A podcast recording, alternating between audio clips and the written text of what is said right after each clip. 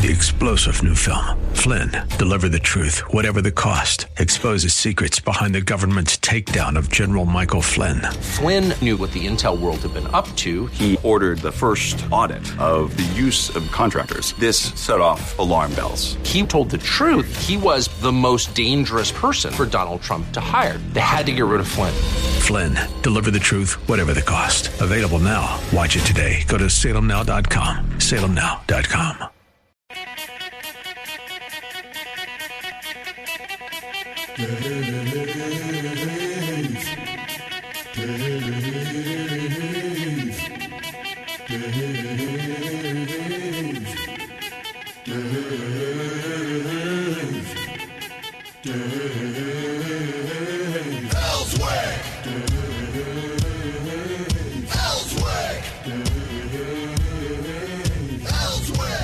All right, it's a Tuesday. Let's get with it. Paris Dennard going to start off uh, with us here on the Dave Elswick Show. Um, Simone is here in the studio. Good to have her here this morning. Uh, let's talk, Paris.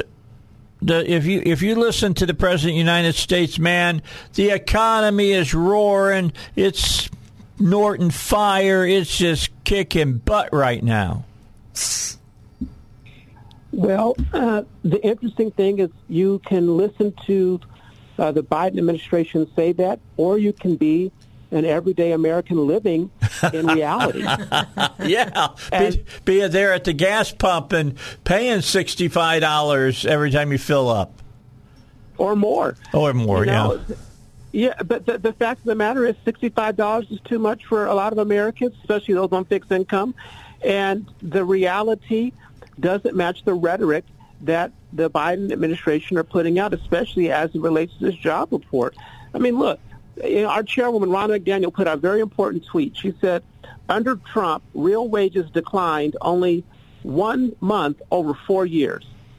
Under Biden, real wages have been negative for 15 months in a row. That's all you need to know about the, the, the element of contrast between economic policies and what uh, the Biden administration has done. 15 straight months in a row, real wages have been negative. Yeah. It only happened one time in four years under under uh, under under President Trump.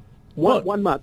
And so, and so that that just tells you that even with this inflation, uh, you you have real wages being gobbled up because absolutely when you have inflation taking away all of your earning power, your saving power, your, your, your ability to say, yes, I have a high salary. Great. It doesn't matter because inflation is just eating all that away. So you're back to where you began, even if you got a raise.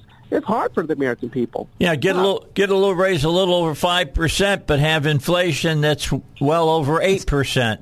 That's a that's right. a lose kind of proposition. And you got to plan when you make a trip out somewhere. Sometimes, if you're on a fixed income, you have to decide when, uh, what all am I going to do on this trip. I'm not going to take five or six trips to town. Oh, that's there's no doubt about that. Yeah. People have changed that that that whole thing. If you're retired, you're in trouble right now. You really are. And and the Biden administration knows it. That's why they don't want to talk about it. That's right. They don't want to talk about it because you don't have to have a degree in economics from any of the top schools in the nation. Uh, all you have to do is uh, have a have a bank account. Check all you have pockets. to do is have a job, and, and you feel it, and you see it every single day. And that's why these kitchen table issues, these pocketbook issues, are still, no matter what poll you look at it, no matter what demographic group you look at, no matter what part of the region you come from, top of mind for the American people. They are looking at the situation and saying it's not getting any better. It's not pros- We're not prospering, and it's and they're holding the Biden-Harris administration accountable for it because they know they're responsible for it, despite them trying to say it's Putin or it's, it's the, the gas company's fault or it's our fault because we drive too much, as they say, or we don't buy electric cars. Mm-hmm. All these things fall flat because the American people are experiencing uh, the, the, the, the, the how bad this economy is. Yeah, nor uh, it used to be in the past that when gas prices went up, people went out and bought a uh, an economy car. Well, there's no economy cars out there to buy right now because the Biden administration screwed up the supply chain so badly. That's right. And you know, it's it's it's so it's it's sad to have an administration be so disconnected from the reality of the American people. You know, if you're if you're a fa- if you're a growing family, let's say a family of five or six, you can't go out and buy an electric vehicle because they don't have the room for that.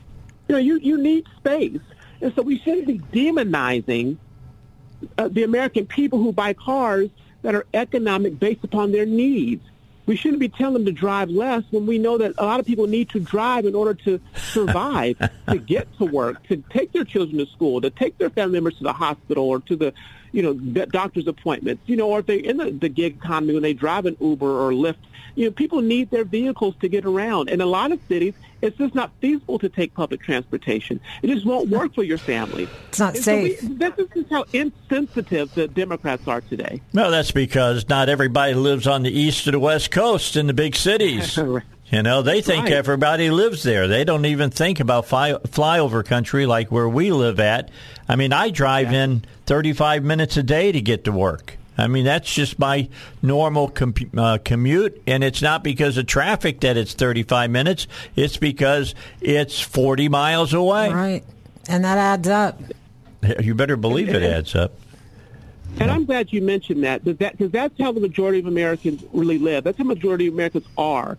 And I think that these Democrat policies are so out of touch with, with the mainstream that it's going to backfire on them when it comes to the midterms because their policies aren't working at all. No. When you have when when you have you know 5.9 million unemployed Americans trying to find a job, you know, it, what are they to do? They, they, they, these people are also voters. They are living in this economy.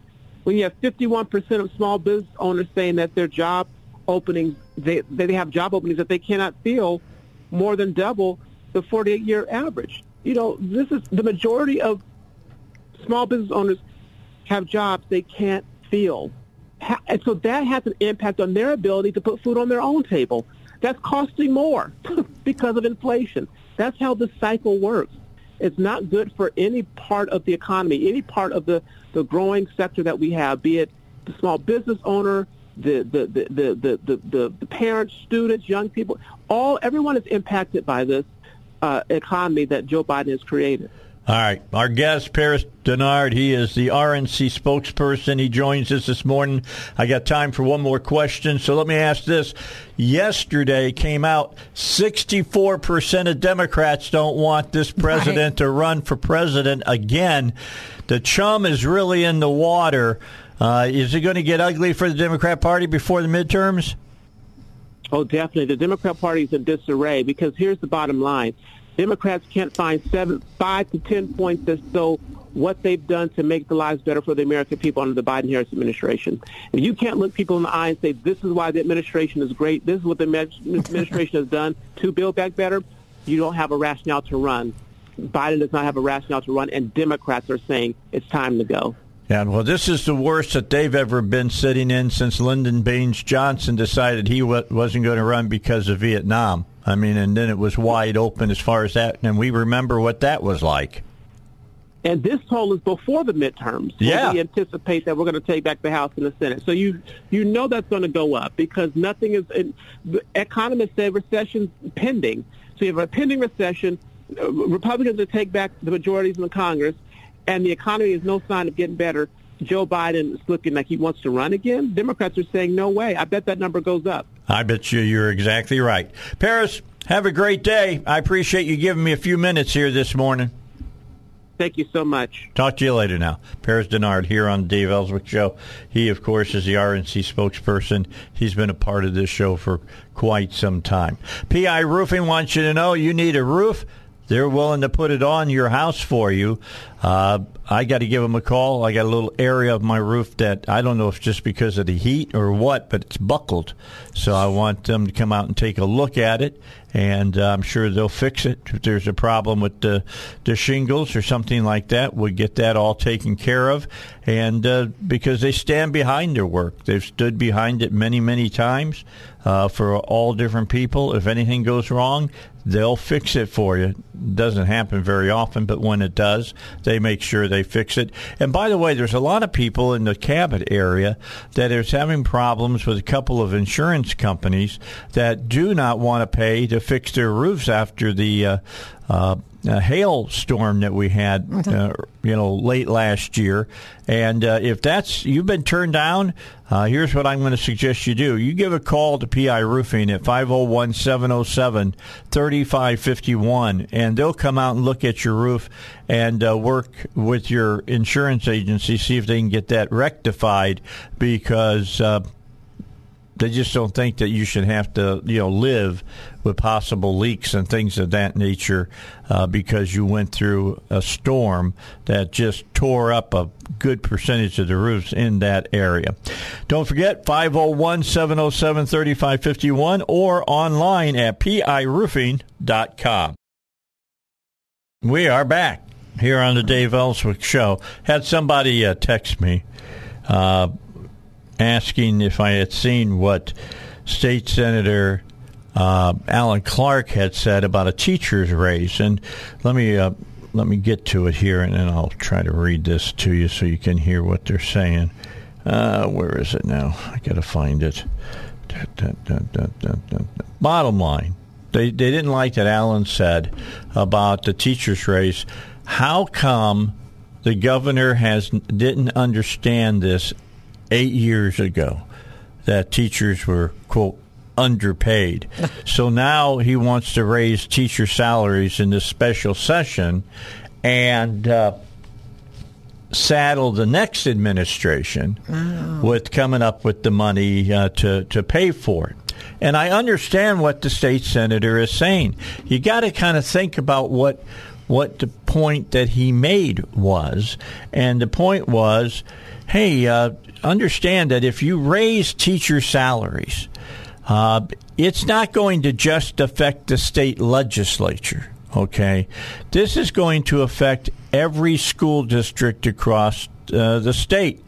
Uh, if, if let's say, if I say to you, uh, Simone, I go, hey, look, we're going to raise teacher salaries by four thousand dollars a year. Okay, well, that's easy for me to say on a state level. And what we're going to do is we got $1.6 billion sitting in the, the fund right yeah, now. And and we'll pay that money to you here this first year. Here's your here's the money to give it to the teachers, all right? But after that, it's the school system that suddenly has to add all that additional revenue – to their budget, to their to bottom line, and now you figure out how you're going to pay it the rest of the way out.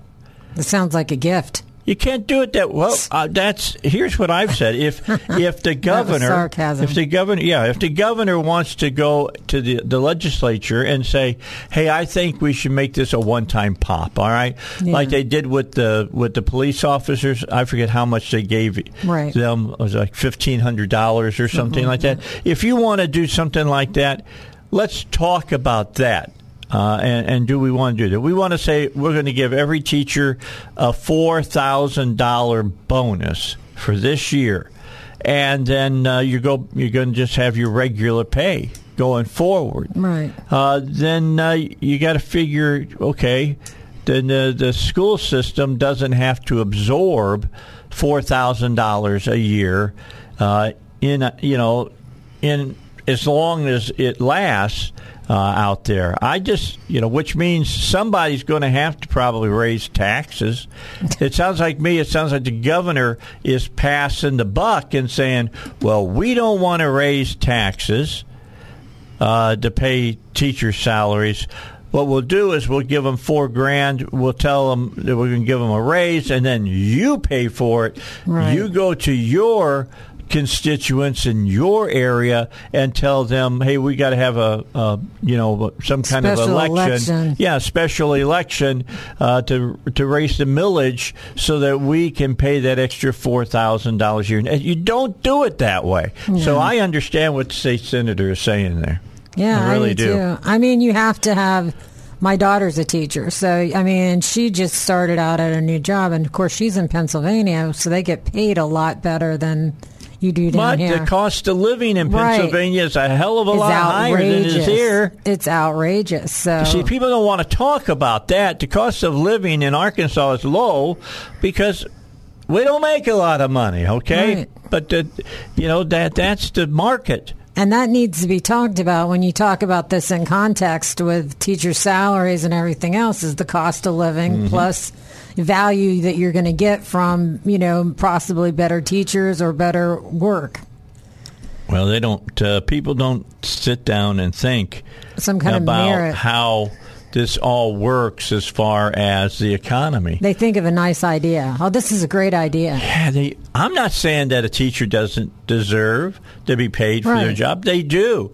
But uh, if the people that you are serving don't make a lot of money, you can't expect that they're the ones that are going to be able to pay you a lot of money. If you want to make a lot of money, uh, eh, you know, a lot more than what you're making here in Arkansas, move to some other state where you can make more money. I Right. know everybody's Dave, you can't tell people to move. I moved all my all the time that I was here in radio.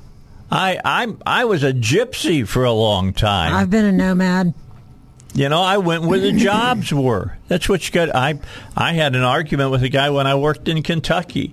He was down in uh, an area where they, they did a lot of coal mining, and he called me up one day on my show and was was talking about I I I work all this heavy equipment and everything. I've I've got all of these licenses so I can do road graders Right. and whatever, and uh, I can't get a job down here. And I said, well, where are the jobs at? And he says, well, they're they're up in Cincinnati, which was about two hours away. Right. All right, two hours, Yeah. two hours away. And I said, well, get a job in Cincinnati. Oh no, I can't. My family's lived here forever. And I just said, well, then eat on their food. You're stuck there forever Yeah, no, you don't stay there. You Right. go where you can make a living at. And if you Cincinnati's want to not a stay bad there, then area. shut up. Right. I mean, I'm sorry. If I know people get upset when I talk that way. Well, no, but if you're gonna complain- seems- yeah, it just seems reasonable to me. And there's a solution, then take the solution. Take the win. That's well, they don't want to. I want to live down here, but I want you to pay me like I live up there. Right, It right. don't work that way. No, cost of living. Oh man, come on, people. Come on, use your mind. Personal, ju- yeah, your discernment. Discernment, that's the word I was Yeah. thinking of earlier. And and let me say something else. Look, my father taught me a long time ago that if wages go up, guess what? Costs will go up.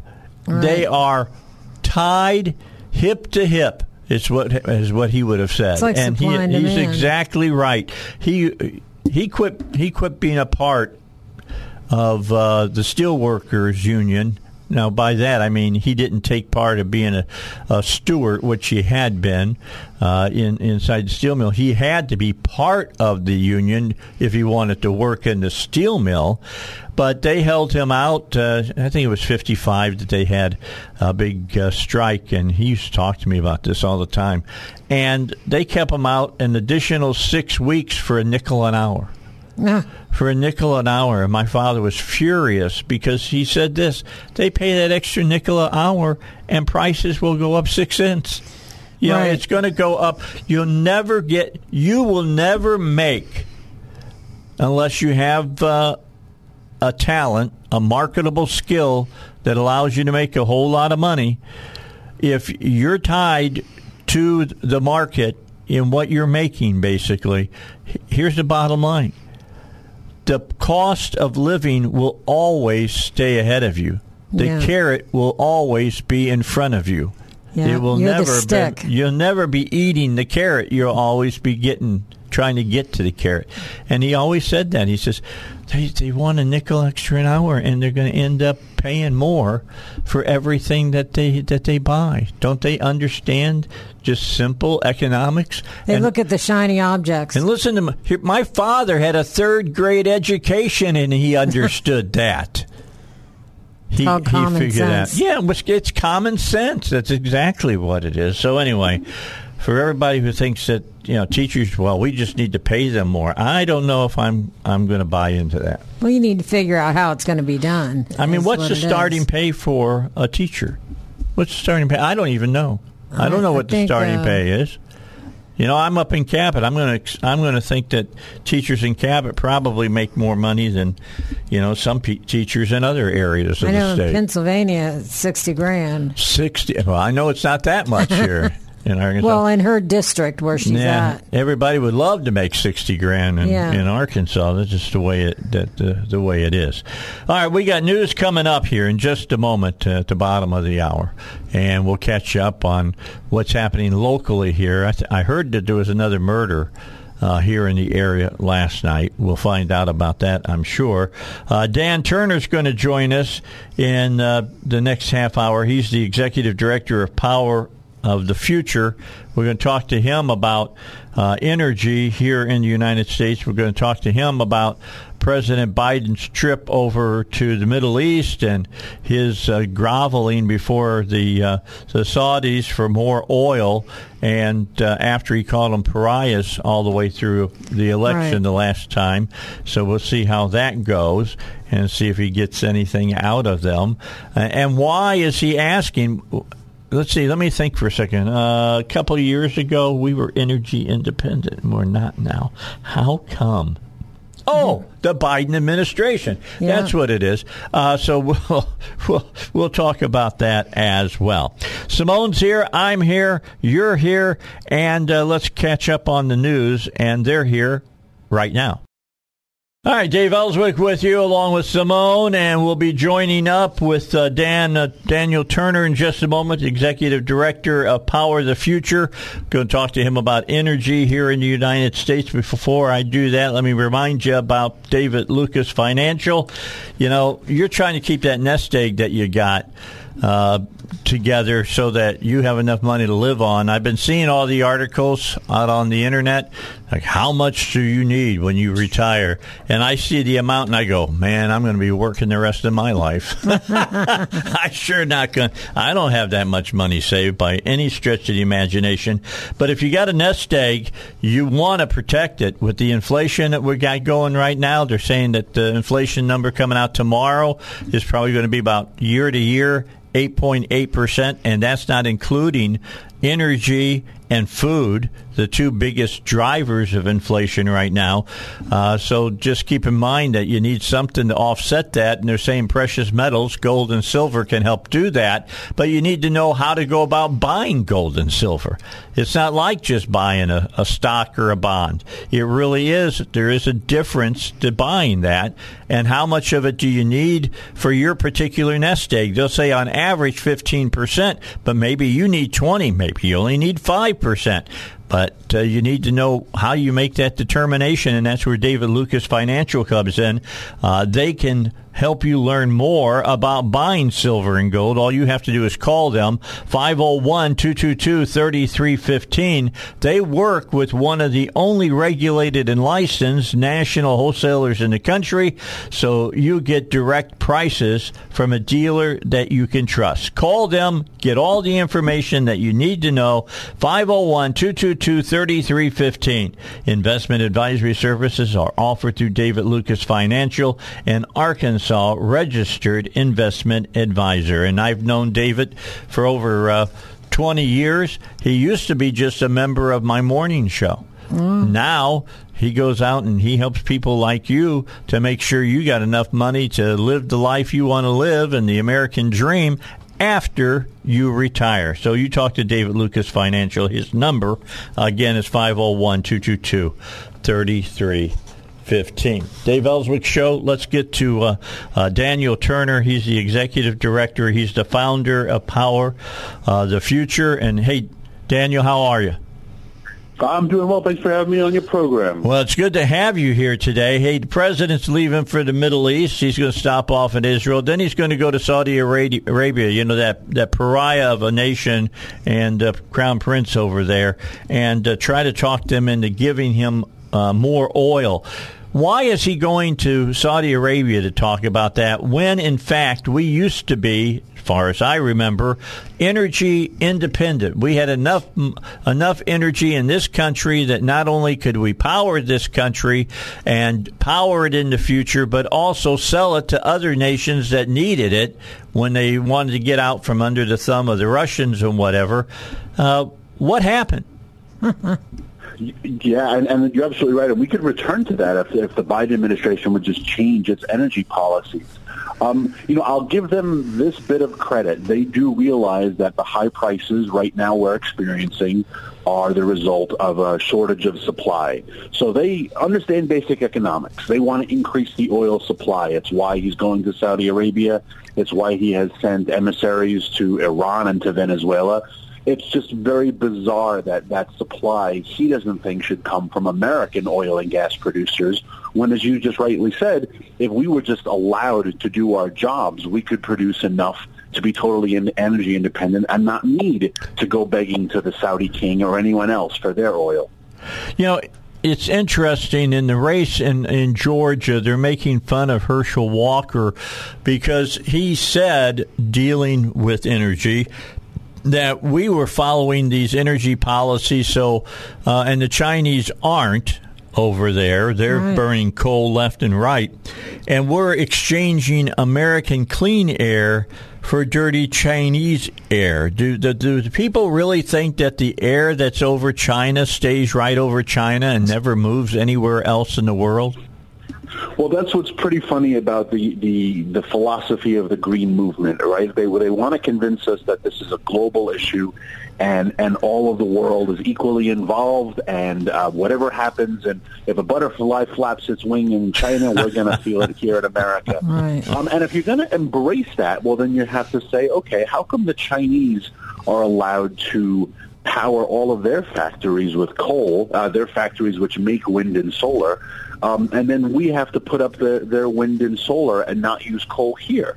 Why do the Chinese get to have a stable electric grid? You know, all of the West, America, all of Europe is talking about looming blackouts. Get ready for the looming blackouts. It's going to be a bad summer, mm-hmm. looming blackouts. China's never talking about looming blackouts because their electric grid runs on fossil fuels because they take their energy industry very, very seriously. And I don't want to emulate China, but I just wish our leaders were as serious about the electric grid as China is about theirs. Yeah, we all remember, I would think, excuse me, uh, not many years ago when the Olympics were in Beijing and how just terrible their air looked. In fact, I'm going to tell you what their air looked like what I grew up with outside of Gary, Indiana when I was a kid. It doesn't look that way anymore because we we cleaned ours up. They haven't cleaned theirs up. And again, I don't understand why people think that that nasty stuff that's over there is just hanging right there and not making its way all like over radiation. the world. Radiation, always, everything else comes, moves. Yeah, it all moves around. You're exactly right. And China always gets away with this, right? China is the world's largest polluter of air pollution. They're also the yeah. world's largest ocean polluter. Uh, yeah. Almost 90% of the, of the plastics and garbage in the world's oceans are dumped by China, and it makes its way across the Pacific, and then we clean it up. And what do we do in response? we b- ban plastic straws and plastic bags, and we say, well, it's because there's so much garbage in the ocean. But we don't put the garbage in the ocean. And I've asked many politicians and leaders. Uh, you know, I grew up on, on the beach in the Northeast. Um, I've never seen American beaches littered with plastic and no. garbage, but I do see them in Asia. So why are we punishing ourselves? And that's just the way the green movement has worked in America, and sadly, the way weak politicians work. They see what other countries do, and then they punish their own citizens as a consequence rather than either hold that country accountable or, or just remove them from the equation completely. Well, let me give you another example of what we're talking about in natural resources. Uh, Congressman Bruce Westerman, hopefully, if the Republicans take over the House again, will be head of uh, the committee dealing with uh, natural resources. He's been out in California uh, last uh, week or two trying to stop uh, the destruction of those giant redwoods out there that wow. have been around for a thousand years. And the reason that they're you know now in in dire uh, trouble is because of the uh, the green movement not letting them clean up around the trees, and now you, now the fires are getting up into the treetops and things of that nature. Wow. It's just, I always tell them I don't know if you remember Pogo or not, uh, Daniel, but Pogo was a comic strip in the newspaper that was every every day, and one of his major statements was, "We have met the enemy, and he is us," and and and that is exactly what we do in this country right now. When it comes to energy, we've met the enemy, and he's us. Yeah, and, and what you mentioned about the, the California in particular is, is very important because um, when you are a, a, a Democrat governor, you get to blame climate change for everything that you don't feel like getting your hands dirty with. And I got to tell you, if I was going to be governor, forest management is probably not the most exciting part of the job. That's so, right. you know, Gavin Newsom doesn't want to do it, and no governor before him has wanted to do it. But every time California has these terrible fires, and they really are terrible fires, they blame it on climate change, but yet no other northwestern states have true. this problem. You never hear Oregon having climate change forest fires or, or northwest Nevada or southwest Idaho. Um, it's only California, and, and that's because California has terrible uh, uh, management of its forests, and mostly because of just the sheer laziness of, of the governor. So climate change is a wonderful foil. It's like blaming Vladimir Putin for energy prices. If you blame anything on climate change, you get to wash your hands and not have to get them dirty doing the real job of being a leader. Well, Daniel, last question for you this morning here on the Dave Elswick Show, and that is whatever happened to the thought process that was going on in this country about everything when it came to energy? Solar, you know, hydroelectric, wind power, coal power, natural gas power, oil power, all of it Let's do all of it and let's move forward developing other brands. And what about nuke power? Nobody wants to talk about nuke power. Oh, right. no, Three Mile Island. That happened in the 70s. They don't even, the, the plants don't even look that way anymore. What is going on in this country? Can we not, are we so myopic now that we can't look at everything?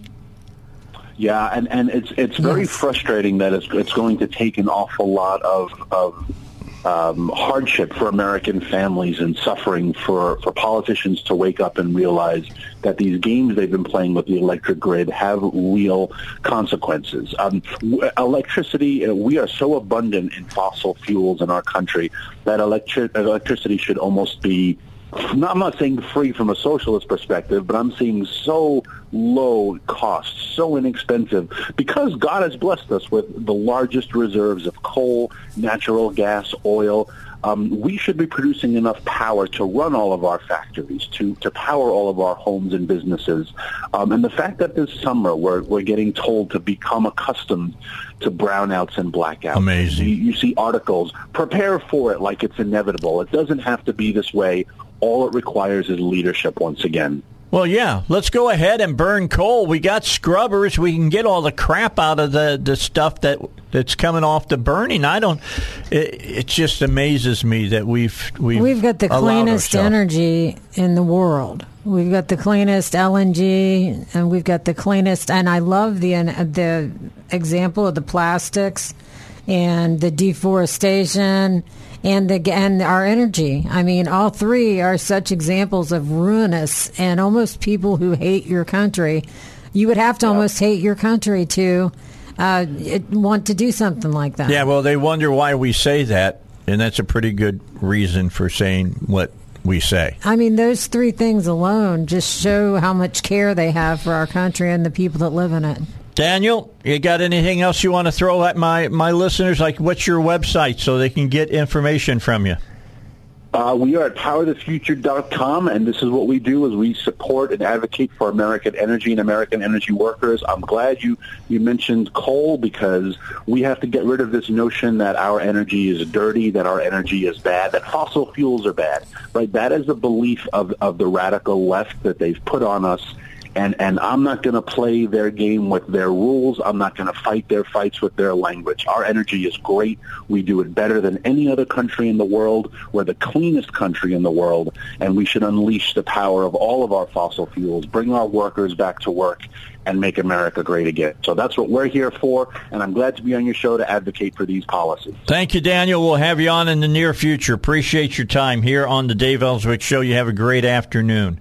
All right, we'll be back in just a few moments. I got to get a break in, and then uh, we'll finish up this hour. The Bible guys are standing in the wings right now.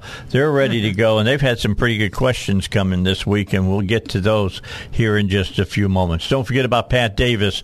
We've been talking about energy. We've been talking about the economy. Here's the economy. The economy is an easy thing to grasp. Are you making enough money to get by? That's a pretty easy way to look at the economy. So I'm going to make it easy for you. When it comes to your health care, you go and talk to Pat Davis, and he'll send, uh, going to save you 30 to 50 percent on your health insurance. And that's money you can use for other things like gas and food, which are costing you exorbitant amounts right now. But you're going to have some extra money that you can put in your tank or you can put in your mouth. That's the way it works. Just give uh, Pat Davis a call and let him work with you. 501 605 6935. That's his number. 501 605 6935. Talk to him about how to get rid of big deductibles. Talk to him about how to get rid of copays. Talk to him about how the hospital may just send you a check for the cost of uh, service. All that is possible through Pat Davis. 501 605 6935 or yourhealthplanman.com. All right, so uh, out in Arizona, a federal judge has temporarily blocked an Arizona law that had required the state to interpret all laws to grant civil rights to unborn children. U.S. District Court Judge Douglas Rayes ruled that the 2021 Arizona law's personhood provision was too vague, making it difficult for the plaintiffs in the case to do their work as physicians in accordance with the law, thus violating their due process rights. Reyes also wrote that the defendants were unable to prove the policy would not cause injury because of its vagueness in regard to abortion access. Now, understand okay, because you would say somebody is a person that might keep them from being able to have abortion, so that would cause that person injury. Damage. Okay, now that's what this guy's arguing. Uh, quote, a law is unconstitutionally vague if its application is so unclear that people of ordinary intelligence cannot figure out in advance how to comply with the, ju- the judge wrote in his opinion. Uh, he added that granting an unborn baby the same rights as other people may constitute an abortion as a homicide.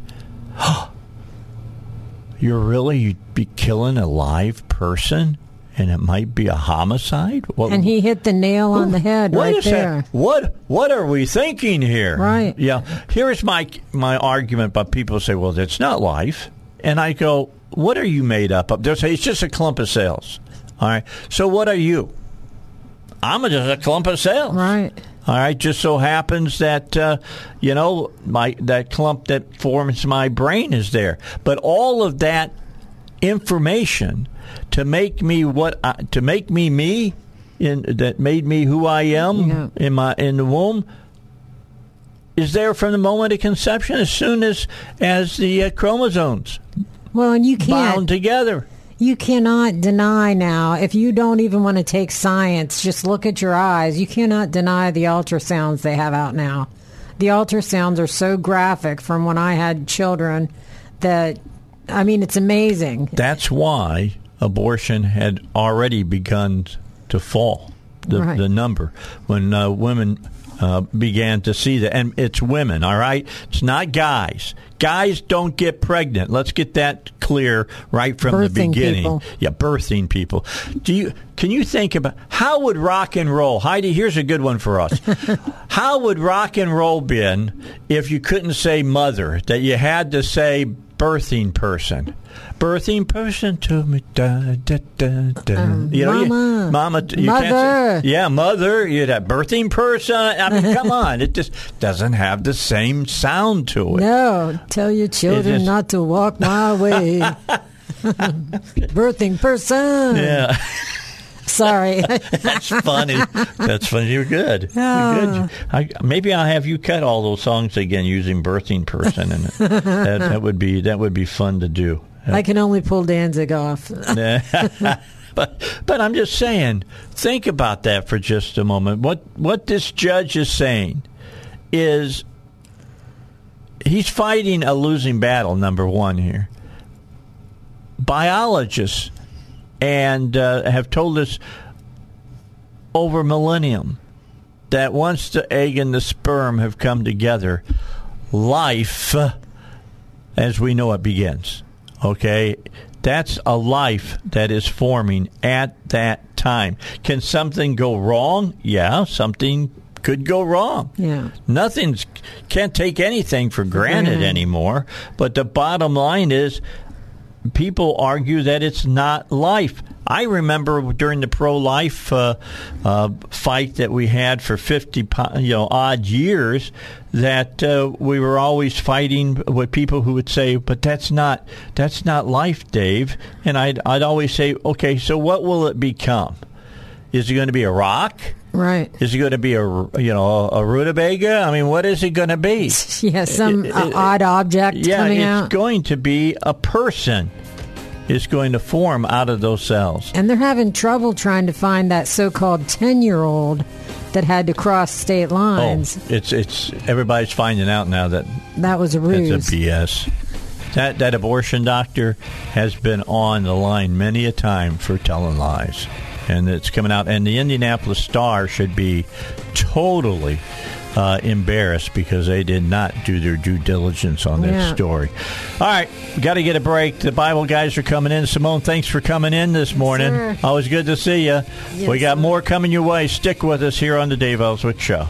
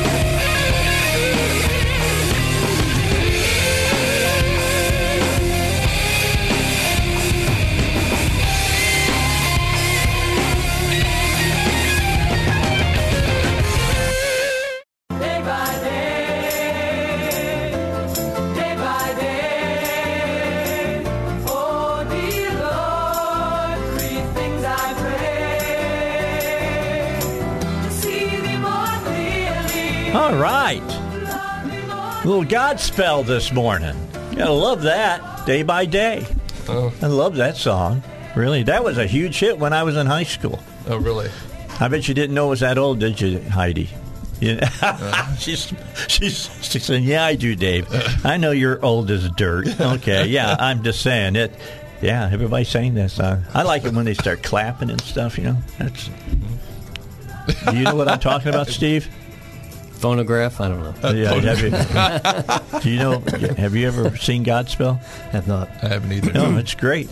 Is it? It was a six. It was late '60s, early '70s kind of version of bringing the parables to life on stage, and it was really well done. Obviously, I must look older than I am because I wasn't born or I was an infant when that was happening. Okay, well, But God, Godspell is actually well. The, they probably bring this out in the thing, but Godspell is actually um, the word gospel. That they it used to be in the uh, in the um, in the old English. It was actually this is why I have him on my There you show. go. There you go.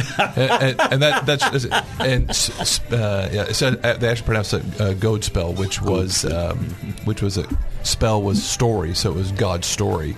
It's so- really a great musical. Is it really? Yeah, it, it's well done, and um, they do the you know they do the crucifixion on Uh-huh. stage, but you know they don't drive the nails and all that. They literally tie him to a chain link fence You know, Chain link fence. Yeah, uh, but with red ribbons at his wrists and at his ankles and all. I mean, it's very. Yeah, it's a, a, a new Contemporized. contemporary Yeah. way of uh, giving the gospel to people. It was well done, and it led a lot of people. It was during the Jesus movement. Okay. Just telling you. All right, just keep that in mind. All right, anyway. Uh, here is the first question. I, I really enjoyed this one. This is the first one I got for this week, in fact. I've seen several YouTube videos lately describing the Hebrew roots movement as cult like. Their words, not mine. Uh, and in parentheses, in parentheses, what do you think about that? Uh, they mentioned the amount of division caused by Hebrew roots people as one of the reasons it must not be a correct teaching system because it causes so much disunity within the body. People leaving spouses and families to move to Israel, no longer attending family gatherings, uh, at Christmas, etc., and generally causing a breakup of the family. Can you guys speak to this? Let me just jump in by saying, you know, when Martin Luther came around, that caused a lot of families to break up. In fact, it caused a lot of people to be tied to stakes and get burned alive. All right, uh, yeah, disunity is not an indicative method uh, or, or, or, or something that's indicative to it being wrong. Right. Okay, so let me just turn it over. Start with Scott, and then by the way, everybody is here. To, everybody is here today. Billy is here. Good morning. Steve is here. Steve is here from work. They they didn't. He's not working. Well, he's working, but he's not at work right now. And then Billy is here because they let him out of his house. Hey. Okay, so let's go ahead and ask Scott now. well, um, if you're going to, um, and I've heard stuff like this uh, as well. But if you're going, first of all, you have to ask yourself what a uh, what a cult is, and what is the definition of a cult.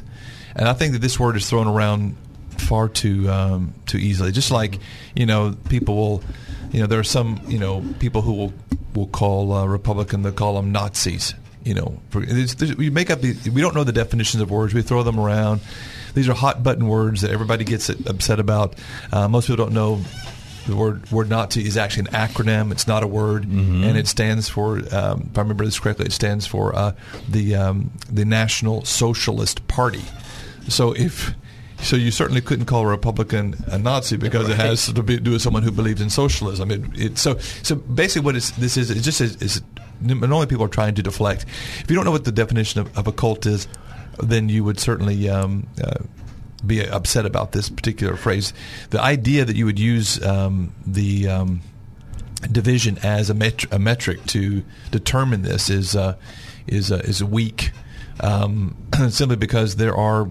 My goodness, I was raised um, Southern Baptist, but within the Baptist denomination, we have Southern Baptist and Missionary Baptist and General Baptist and Primitive Baptist And Second First and- Baptist. I mean, if you want to talk about uh, division as a metric to determine whether or not something is a cult or not, then you have to swing this thing at uh, almost every belief uh, belief system there is out there. I think statistically, there's like over 45,000 Christian denominations because people simply can't um, agree. Um, unfortunately. Um, for this person writing this uh, this uh, this letter or this uh, email, I don't think they have much uh, ground to stand on. Yeah, well, I'm agreeing with that. Uh, Let's move over to to Steve. The I've dealt, you know, being a uh, pastor and leader within the Messianic community around here for the last I don't know 13, 14 years.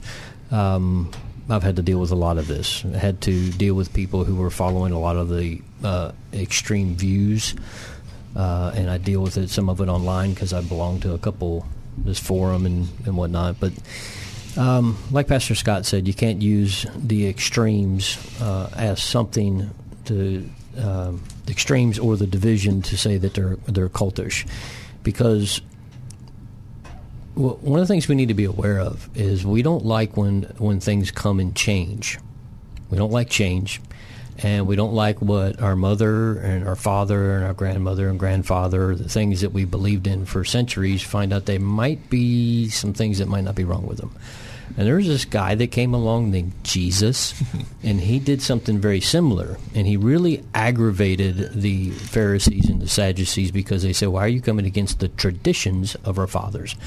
So there are some things within the Messianic community that are um, just coming against some traditional things, and because it comes against traditional teaching, uh, it's viewed as extreme. And, uh, and again, I will uh, concede that there is a, a, lot of extremist views, so much so that another uh, a national leader um, released a video uh, talking about a couple of those things, and he goes, "If this is the path that this movement is going, then I'm leaving it." Uh, because they were trying to put an end to some of these these just terrible rabbit holes that the uh, Messianic community was going down.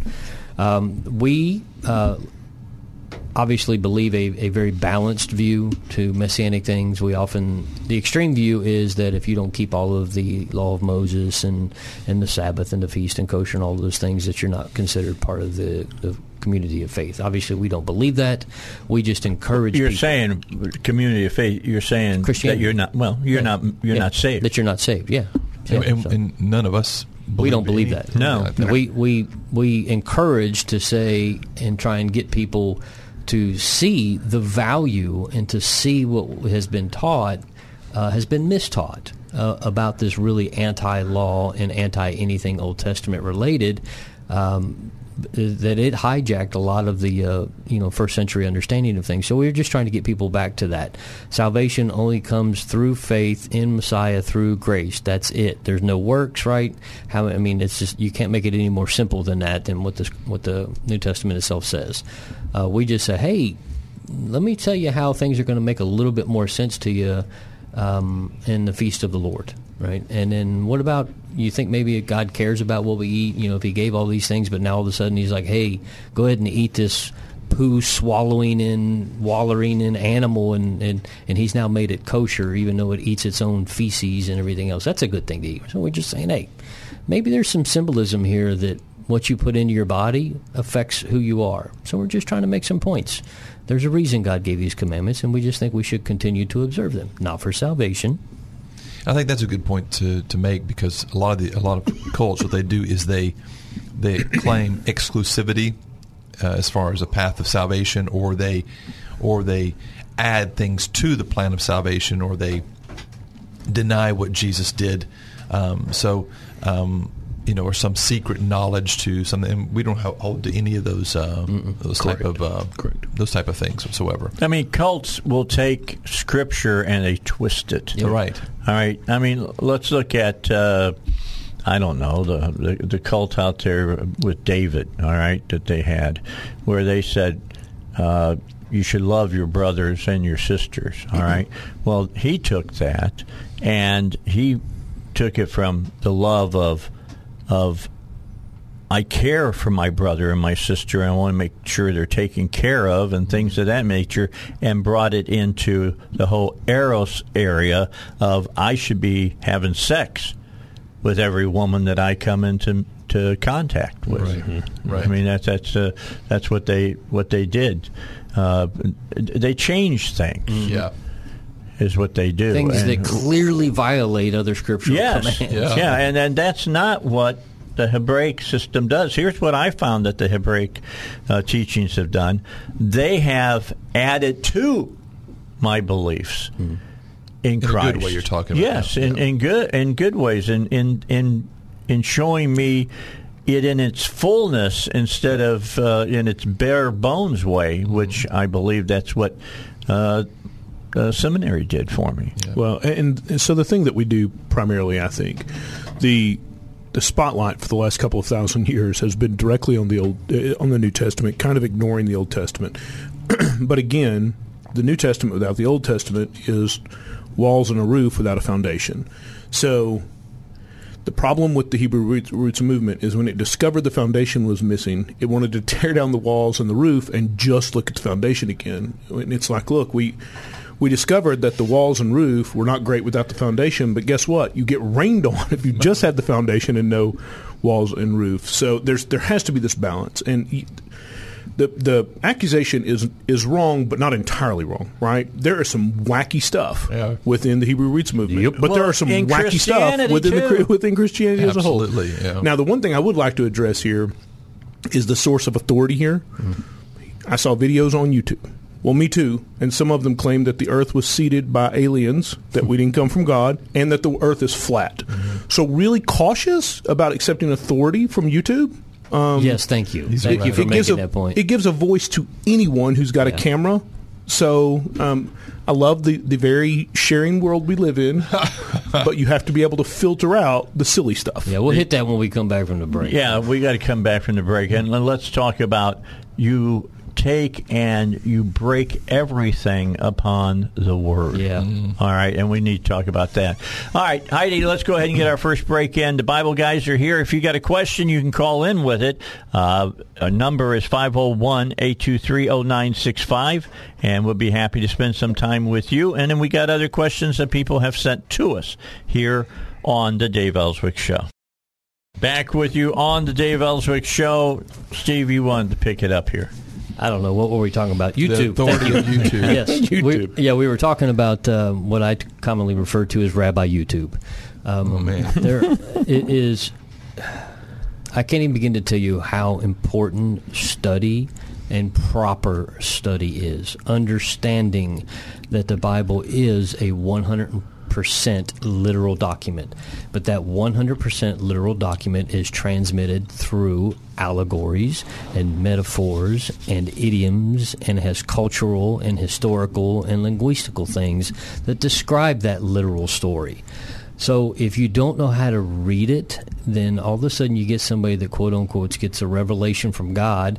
They spend a couple bucks and put up a YouTube channel, and now they're they're considered authority because somebody saw it on their phone. You need to find uh, proper teaching, and and that's one of the things that has happened. I mean like Billy was alluding to, you got the flat earthers, the anti moonlanders, the everything from everything out there, and the same thing is happening, and it's happening a lot within our community. I've been listening to these people who are trying to put up false representations of God's name because they never took a Hebrew class, but because they watched a video about how the rabbis really kept secret the name of God, and here's what the real name of God is. And now you can go to 10 different channels and see 10 different versions of that name from people Right. who've never studied the Hebrew language. It's very frustrating. Mm-hmm. It's very frustrating. very frustrating. And part of it makes what makes it difficult within our community is there is not one single authority. And the other and what makes that difficult as well is we are Americans. We're not going to be told by anybody. And so it's it's very difficult to deal with. It really is. I'm just being straight up here because I have tried here within Central Arkansas to try and bring some of the groups together so that we can at least have a common ground to talk about things. But it's it's not been very fruitful. Uh, and it, part of it is is because I mean, it, one we're Americans, but two we're coming outside of 1900 years of tradition, and you have to be somewhat you know bold and strong-willed and a little stubborn to come outside of those, and so it can be very difficult to navigate. Well, a lot of people want to teach a whole lot of stuff, but very few people want to quote scripture go along with what they're teaching. Yeah. You know, if if you say something on a YouTube channel, if you don't back it up with scriptural references and explain those scriptural references and what they mean, I'm going to move on. I mean, I'll be honest with you. I'm I'm I'm moving on and doing doing other things. I my big thing about Hebraic roots is this: the Christian, uh, many people who just call themselves Christians. I call myself a Judeo-Christian. Okay, that's what I am. I'm a Jewish Christian. Paul says I'm a Jewish Christian. He says it in the Scripture that I'm a Jewish Christian. I have been grafted, Grafted in. into the original vine. Yep. The original vine is Jewishness. Yep. All right, it's Jew, uh, Judaism, and so I've been grafted in that. So I'm a, I'm I'm I'm Jew that way. I'm not by birth, but I'm Jew that way. Yep. I'm adopted. Yep. All right. right. So right. hey, I just uh, I get upset when people just want to blow off Judaism like it's nothing. Mm-hmm. That just freaks me out. I don't I don't get it. I'll be honest. I didn't get it until somebody taught me. Yeah, right. Because within Christianity, they don't teach you that basically. Right, right. And I, I found that whenever people are starting to learn about these things, and particularly those in um, in places of authority, excuse me, He was sick last time. Thank Yeah. you for not coughing on the microphone. if you uh, uh, if if it if it many times people perceive it as being it, it, it threatens them because it's something that they don't know. Yeah. So they're they're more apt to try to defend their, their themselves, and the best way you can defend yourself is by to either belittle or put down the argument that's coming uh, Mhm. that's coming towards you. So that's this is where humil- humility comes in, where you you submit yourself to what the Scripture says. Or even worse, if what they teach you bends what you've believed Mm-hmm. for years. And so, I mean, I my my favorite uh, thing that that uh, Scott has taught is talking about you know the ravens and, and all of that and feeding. And it's like if you just take a moment and think about it. There's not a Jew alive that would allow a raven to feed him. Mm-hmm. Yep, it's unclean. It's an unclean bird. Yeah, All for right. sure. So it, it just made sense to me. We we've got to under. It's like you were saying, Steve. You got to understand the Bible from all the different angles. Yeah. You know, And you have to be honest enough when something is not certain to accept the uncertainty. Right, right, right. And so instead of forcing what you believe in it, and if a scripture can be read two or three different ways, then you have to go. We can't say emphatically about this and accept that, and but and not go. Well, I believe this is what it means, and then f- try and force it because it's Yeah. what you believe. Americans have a problem with the statement "I don't know." Right. We really do. We we, we don't want to in a, in a in an environment in a world where uh, meritocracy is important, right? Where we are evaluated. Our worth is evaluated based on how accurate we are at times. Americans have developed a fear of saying, I don't know. And as a result, we carry that into the religious world as well, and we must have an opinion, right? I must have an opinion, it has to be definitive, and I can't say, well, it could be this or it could be that. Um, and that, unfortunately, leads to a whole lot of stiff necks um, and the inability to. And people, by and large, are lazy. and it's like, I have an opinion. And to challenge that opinion means I've got to go do a whole bunch of work and research, right? And people just don't want to do that. They'd rather be comfortable in what they know.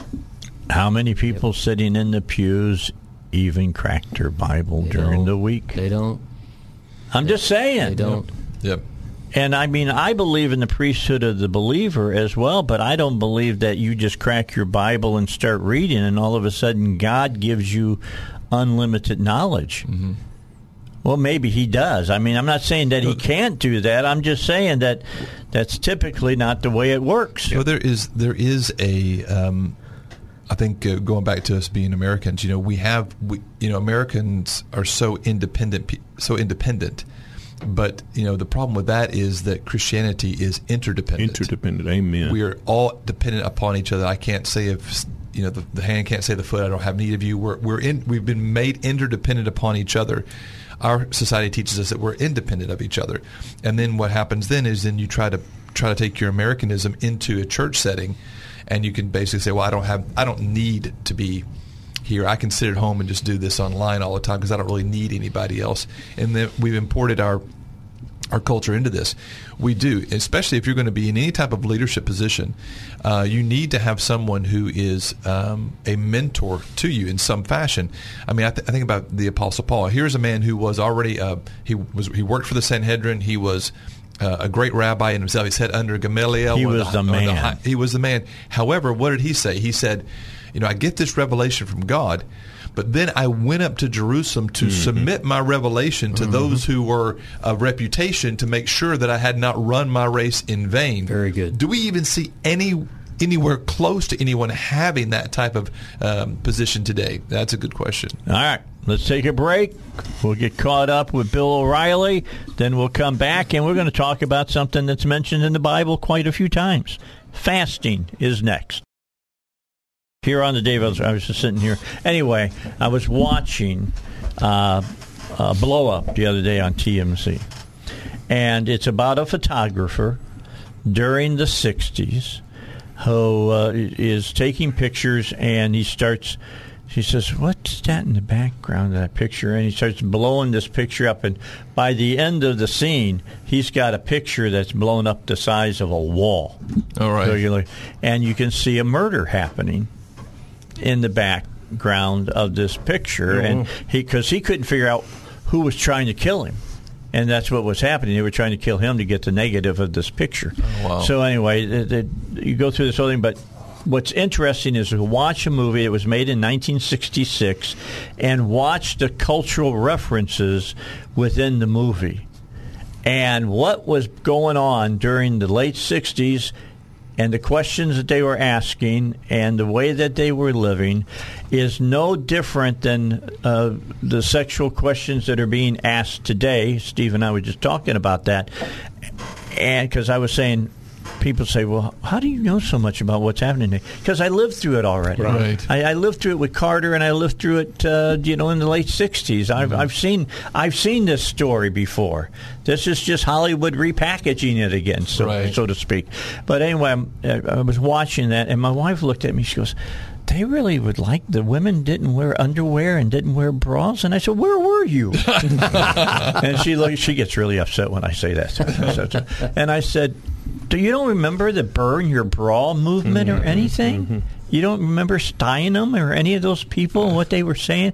And she goes, "Well, that's not the way people acted." I said, "I didn't say it's the way that people normally were acting. They showed you that at the beginning of this movie. They Right. show people coming out of the factories and stuff, living their everyday existence, and then they saw this guy who was taking the pictures for all the the mod magazines back in the day, and they had the the dresses that looked like they just threw a piece of of uh, fabric over the woman, and she didn't have any clothes on underneath.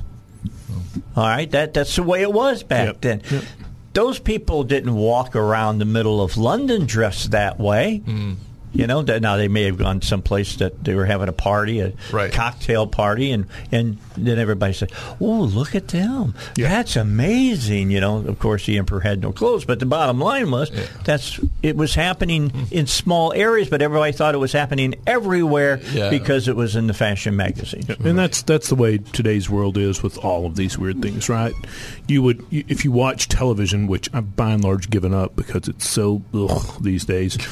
You know, you got you've got eight characters like who are that. the That's a yeah, great way of just- describing it. You've got eight characters who are the main characters, and six of them are either you know gay or trans or something. You go, oh well, then obviously seventy five percent of the world is. It's like no, no, no, And no, no, no, people no, take no, no. that for, for about gospel. about, about a percent and a half. That's you know, right. and that's that's Not on the that much. that's on the generous side of the estimates. And it's like you know you've got this very very vocal minority, and because they are so vocal, uh, and we we come from a world where just ten years ago. You had to be a fairly large group of people to have your voice heard, and now we hear everybody's voices.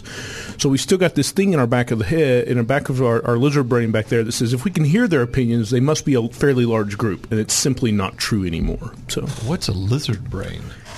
that is That's your ego, that your is super yeah, ego. That is that is the part of the brain that is uh, all about me, me, me, me, me. Right. So your, your lizard brain is saying, Why do you "Hey, think I'm so concerned about it? all the time? no, they called it. They say they call it the lizard. the, the, the lizard brain back there. You got your monkey brain, your lizard brain, your your. Never heard of this before. That's why Jim Morrison. Well, said, so- called himself the lizard. King. But you really have, and I actually taught on this a couple weeks ago. What's the difference between Nefesh and Neshama, right? Even even God at the very beginning, back in Genesis, described us as this dual creature, right? A, a creature that has these base needs and base desires, and one that is called to higher things. So, ta-da! Okay. Moving There you along. yeah, Good morning. You See what I'm dealing with? that's cool. I like I like what he's what he's saying there. He's he's he's right on. You're you're right there, man. Don't Dun, do dun, that. dun. Don't encourage him. hang, hang on, let me see if I can reach back here and pat myself.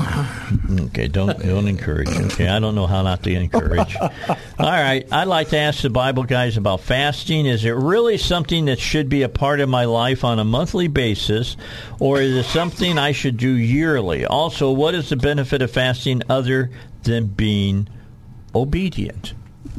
Hungry. no, we, we uh, our congregation uh, fast every Thursday together. Uh, and it's there's a lot of reasons for it. Uh, sometimes you can get extreme with it, and, and I would recommend anybody that's considering that that they be cautious um, because you really got to be called to it because you can really hurt your body. but in the first century, Explain. You just said you're being called to it. yeah, Explain what. Well, that because means. then you'll be given the divine ability to be able to endure it. Not everybody. You get all these people say, "Well, I'm going to do a 40 day fast." Well, there's only three people mentioned in the Bible that did that. So you can't have a million people out here running around saying that I'm supposed to do a 40 day fast, right? Because it it, it will uh, it can kill you. Uh, it can really cause a lot of problems with your body. Any long-term fasting can do that. So you've got to you got to really do some research on it. Uh, but in the first century, I believe it was uh, twice a week, uh, and they would only, they wouldn't they weren't quite 24 hours. It was basically uh, sun up to sundown. That the uh, the first century um, Judaism would uh, fast uh, Wednesday and Fridays, or I can't remember which days it was, but it was two days a week. And and the benefits of it are you get your mind cleared. Right when we talked about food, food is mentioned quite a bit in the Bible. The first commandment was don't eat that. Mm-hmm. Right here's a tree, don't eat that. So the- Even if it looks really good. Right. Even if it looks good, just don't eat that. and there's a lot of commands that God gives about food, and the food can affect your body. It can affect your mind. It can affect your emotions. Right. There's certain people that think they're not well, and all they needed was to have a little protein for breakfast or some carbs or whatever the case is. Anyway, um, y- y- when what you eat can affect uh, not just your moods, but I think there can be some spiritual implications of that, and that's why God gave um, some of those commandments. But it's really just a form of discipline because your Yeah. flesh fights back and goes, no, no, no. And then your stomach starts hurting because you're like, hey, I'm hungry. Well, what you find, the reason God pushed for people to fast was because it would clear their mind. And when you clear your mind and your spirit, you can actually hear God because you're not giving into the will of the flesh. You can hear God. Okay, I I think we got to go back and and explain that you're really two people. Once you're born again, you're two people. Yeah. Hmm. There's your physical body, your fleshly body, and then suddenly now you're put back together again with the spirit realm. Right. And you you can see and feel that spirit realm. Yep. Mm-hmm. Yep. And most of the time, we think this idea of fasting comes from that we're trying to show God how hungry we are so we can convince Him to do something for us. And it's actually the opposite. Right. I mean, you can see a reference to that because uh, Esther commanded a three day fast because she was getting ready to go before the king. And so Mm-hmm. Mhm. it, there is an aspect of, of going before God saying, Look, I'm serious about this. I'm denying myself because I need you to move in a situation. I need you to hear my prayer. But most of the time, fasting is to clear your spiritual person of the fleshly person so Yeah. you can then hear the voice of God. Yeah, it's not. It's not. I'm going to fast and thereby twist God's arm to do something for me that I want I Him like to, I to like do. that. It says that you're going to force Force God, God, to do something. It really is a way of of us drawing near to the Lord by by putting down the voices of our flesh, so that we are able to hear more clearly the voice of the Spirit. I I'd like to read just a, a couple of verses of scripture Good. here. I like it when you bring scripture into the discussion. So, um, in verse 18 of uh, Mark 2, it says, The disciples of John and the Pharisees were fasting. Then they came and said, Why do the disciples of John and the Pharisees fast, but your disciples do not fast? Okay, good question, huh? And Jesus said to them, Can the friends of the bridegroom fast while the bridegroom is with them? Right. As long as they have the bridegroom with them, they cannot fast. But the days will come when the bridegroom will be taken away, and then they will fast in those days. Yep. See, as long as the bridegroom was with them, as long as Messiah was near, and they had this instant access to him, instant ability to talk to him, instant ability to hear from him, there wasn't a need for them to be fasting. It was a time to rejoice because they were with the bridegroom. So it is a way, it's a part of, uh, of mourning. We're, we're sad because we're not present with him, but at the same time, it's a way of drawing near to him so that we can have that access and have that hearing and have that uh, knowing. There, so um, this is one of the reasons why people fast during Yom Kippur because it's a mourning time. It's a, a time of sadness. But here, Jesus says, as long as the bridegroom is with them, they cannot fast. But when the bridegroom isn't here, they will. So in other words, we could say one of the reasons why we fast today is because the bridegroom isn't here. That's right. Right. That's why we do it.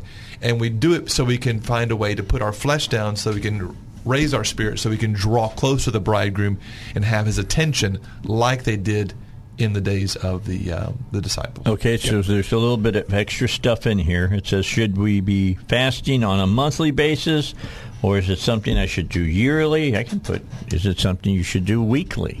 Yeah, so um, I, I teach a lot on fasting. I fast a lot. Um, I, I try in any given year to fast two months out of the year, and that's obviously not two months back to back, but that's weekly fasting as well as some longer fasts during the year. Um, going back to the original question, um, if you are not accustomed to fasting, I would never recommend longer than a day fast. And if you're going to do dry fasting where you're not doing water either, never longer than sun up to sundown without some, you need some medical expertise or someone to assist you with that. Don't do it. Even if you're just doing food, um, unless it's something that you've done a bunch of and know how your body will react, I would never recommend longer than three days. Just don't do it. You need some help. You need to know how your body reacts. Now, I never talk about fasting without also talking about prayer, and here's the reason.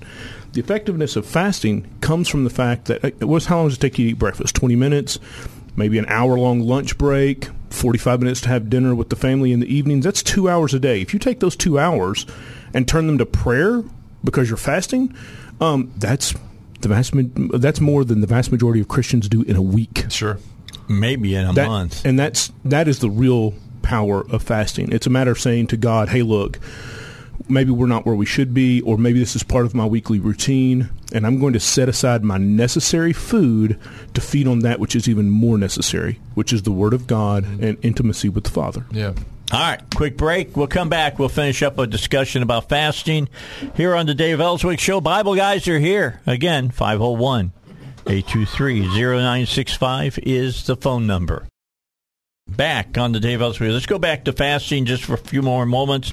So, as far as the Bible is concerned, guys, how does it promote fasting? Is something that you feel led to do, or is there a, a, a basic, yeah, once a week you should do, or once a month you should do? Is there, I mean, there's some teaching that would, you know, on other things that would say you do it then and you do it now and that type of stuff. What about fasting? Is it more of a just a wide open? It's up to you.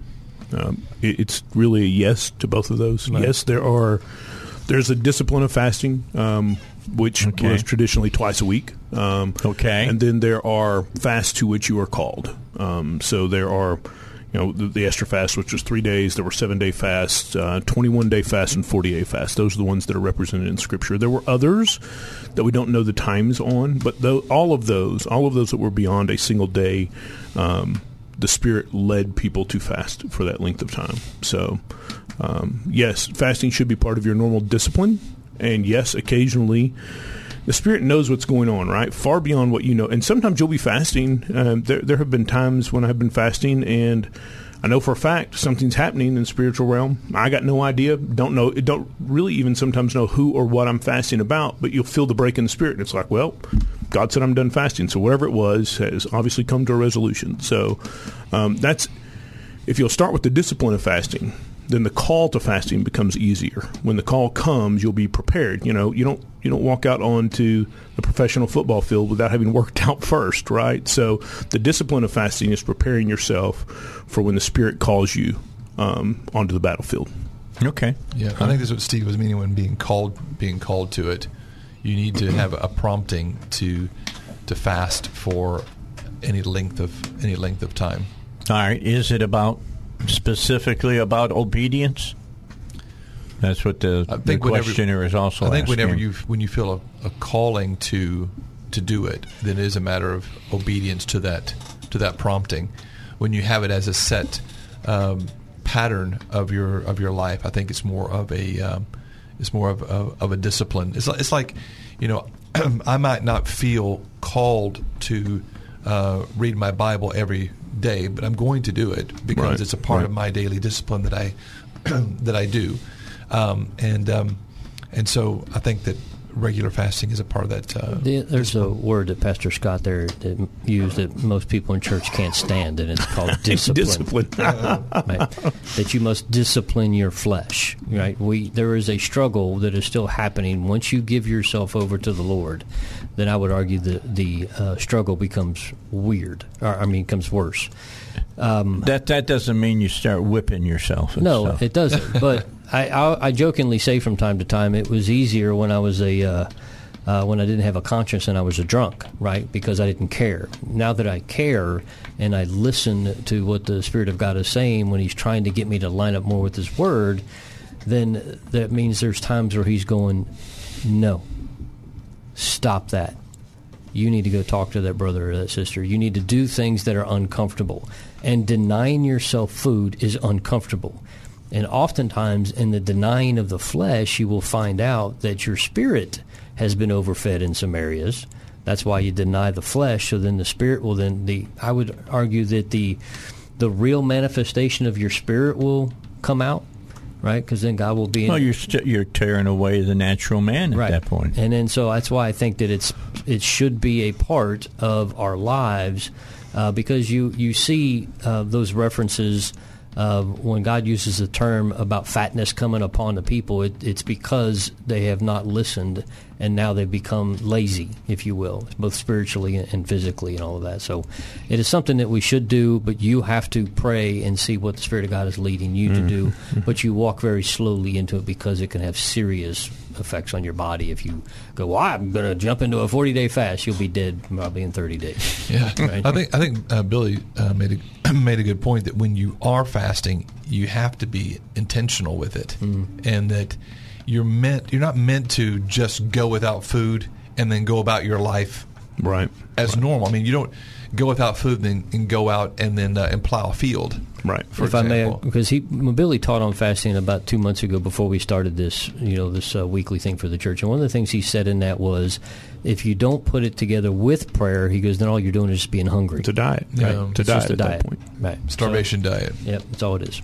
Okay. So you have to be you have to be intentional with it. So if someone is thinking of, of fasting, you have to say, okay, if I'm going to fast, this is what I'm not going to do. I'm not going to to go out and, and plow a field. I'm not going to you know uh, you know go up and uh, and re-roof my house. I'm not going to. I'm going to set this time aside, and instead of eating, I'm in prayer. Instead of instead of uh, snacking, I'm I'm in I'm in scripture reading, and I'm not well, going see, to. here's what I'm hearing. I mean, we're, look, I'm going to I'm I'm going to do this fasting, and this is to con, to connect me with my spiritual self. Absolutely. Yeah. When you're talking about going about life, you got your body you got to take care of Right. and Yep. things of that nature. Mm-hmm. But when you're when you're fasting, you're opening up maybe wavelengths you've never opened up before. Yeah. Right. Right. You might get surprised. Yes. And you will. Yes. You will. Absolutely. Yes. You will. might get surprised about all of that. That's th- th- this is the this is when we talk about things that we're talking about right now that I I get excited about because I feel sorry for pastors sometimes that preach because when they stand up in front of the congregation they're talking to the unsaved they're talking to the carnal Christians and they're talking to the spirit led Christians, and they're all taking that information in differently. Different ways. yeah. Yep. That makes it difficult for you, Scott, and and Steve and, and, and Billy. Yeah. Yeah. So sometimes it's not what you say, but it's what they hear. Yep. And depending, Yep. And they're, go- and they're on going their to hear it differently where they're at. Right. Yeah. whatever their filter is, is how they're going to hear it. Yeah. Also, another aspect, if I can insert this real quick, and that is if God can trust you to do these things, then oftentimes you'll be asked to fast for something else and intercede for others. So if he can, if he knows that you're going to listen to his voice and call you to do these things, then he may say, "I need you to pray and fast for this." He may not even tell you what it is. You just put it upon your heart to just fast and then be in prayer, and it's actually for something that could be completely unrelated to you. Yeah. All right. Wraps it up for this week. I've, I've done my part that I felt led to do for my show, and that's once a week to offer some spiritual guidance to everybody because a man is not just physical. Uh, it, he's spiritual as well, and you need that as one of my listeners, and I need that as even being the guy who just sits here on the other side of the microphone. I appreciate all three of you guys. Thank you. Thanks Thank so much for being here. We'll do it again next week here on the Dave Elswick Show.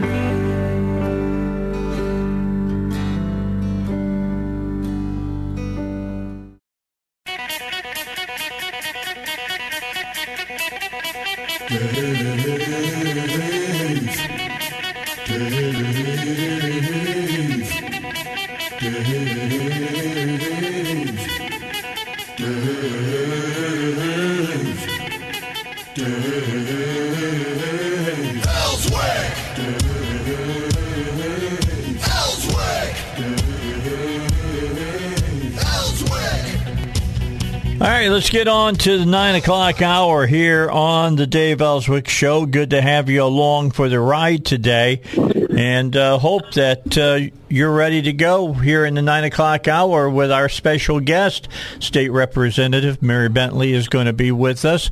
Uh, Mary had a tough uh, primary challenge this year and uh, survived it and will continue on as the state representative in that area. I mean, basically, you had a whole new uh, uh, district, did you, Mary, that you had to go out and introduce yourself to the folks and everything?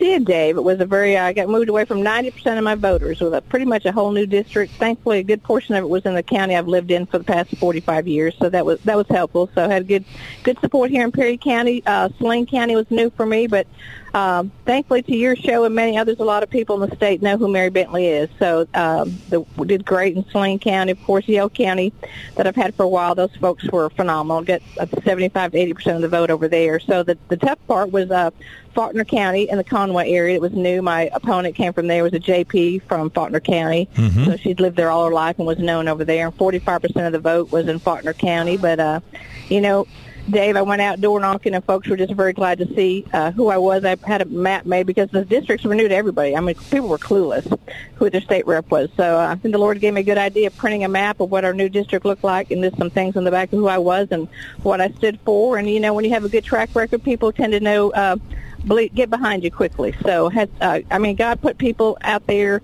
strategically in Mayflower and different areas. I just uh, saw it all come together. So, I was, I think I knocked on nearly four thousand doors, and at the end of the day, most folks were taking those mailers and putting them in the trash, and that door to door really, uh, really paid off. Well, we were talking about you yesterday. I had Jason Rapert on, and we were uh, uh, talking about you. I don't know if your ears were burning or not, but we, you know, he was talking about when you went out and knocked doors for his Senate campaign, and he was very appreciative of that, and and was talking about where he's heading now. That he's not a state, won't be a state senator any longer after the the first of the year, and he's excited about uh, the new organization that that he's working with. You're excited about this new district that you have, uh, so it's going to be it's going to be an exciting 2023 coming up. And I wanted to talk to you a little bit about that. First of all, let's talk a little bit about the election that's coming up in November. How are you feeling about that?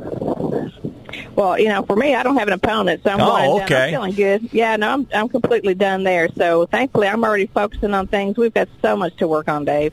I don't have to tell you that, or your or your listeners. But between law enforcement and education and our economy, there's just a, a plethora of things I'm already working on and digging in. So yeah, I've really uh, been on the phone a bunch this morning already, in between fixing a water leak at my house. But anyway, it's been a. Uh, I'm excited, but I've we're fine here, but there's a number of people want to make sure that we get, you know, a good turnout for good folks to get elected in November. But, you know, the more Joe Biden does, the better the Republicans are going to look in, in Arkansas. So. I was I was talking to uh, State Senator Alan Clark and uh, Kim Hammer uh, a couple weeks back, and they both say that this is going to be the most conservative legislative session that has ever occurred in Arkansas, and I, and I think I agree with that. I've I've said all along that uh, Governor Asa Hutchinson was the perfect, I, I think, bridge uh, between uh, Democrat rule moving to Republican rule. But now you guys have uh, got your sea legs and you're ready to go, and you're going to have a great uh, uh, Republican. Uh, governor to work with, I believe, in Sarah. And uh, I mean, what's the caucus feel like? I mean, I know you guys have gotten together and, and you're starting to talk about what 2023 is going to be about because you're less than six months away. Right. Well, I think that, you know, the more that I'm with Sarah Sanders, the better I feel about Arkansas. I'm really excited about her enthusiasm to do, as you said, bold things. And I think the caucus is ready.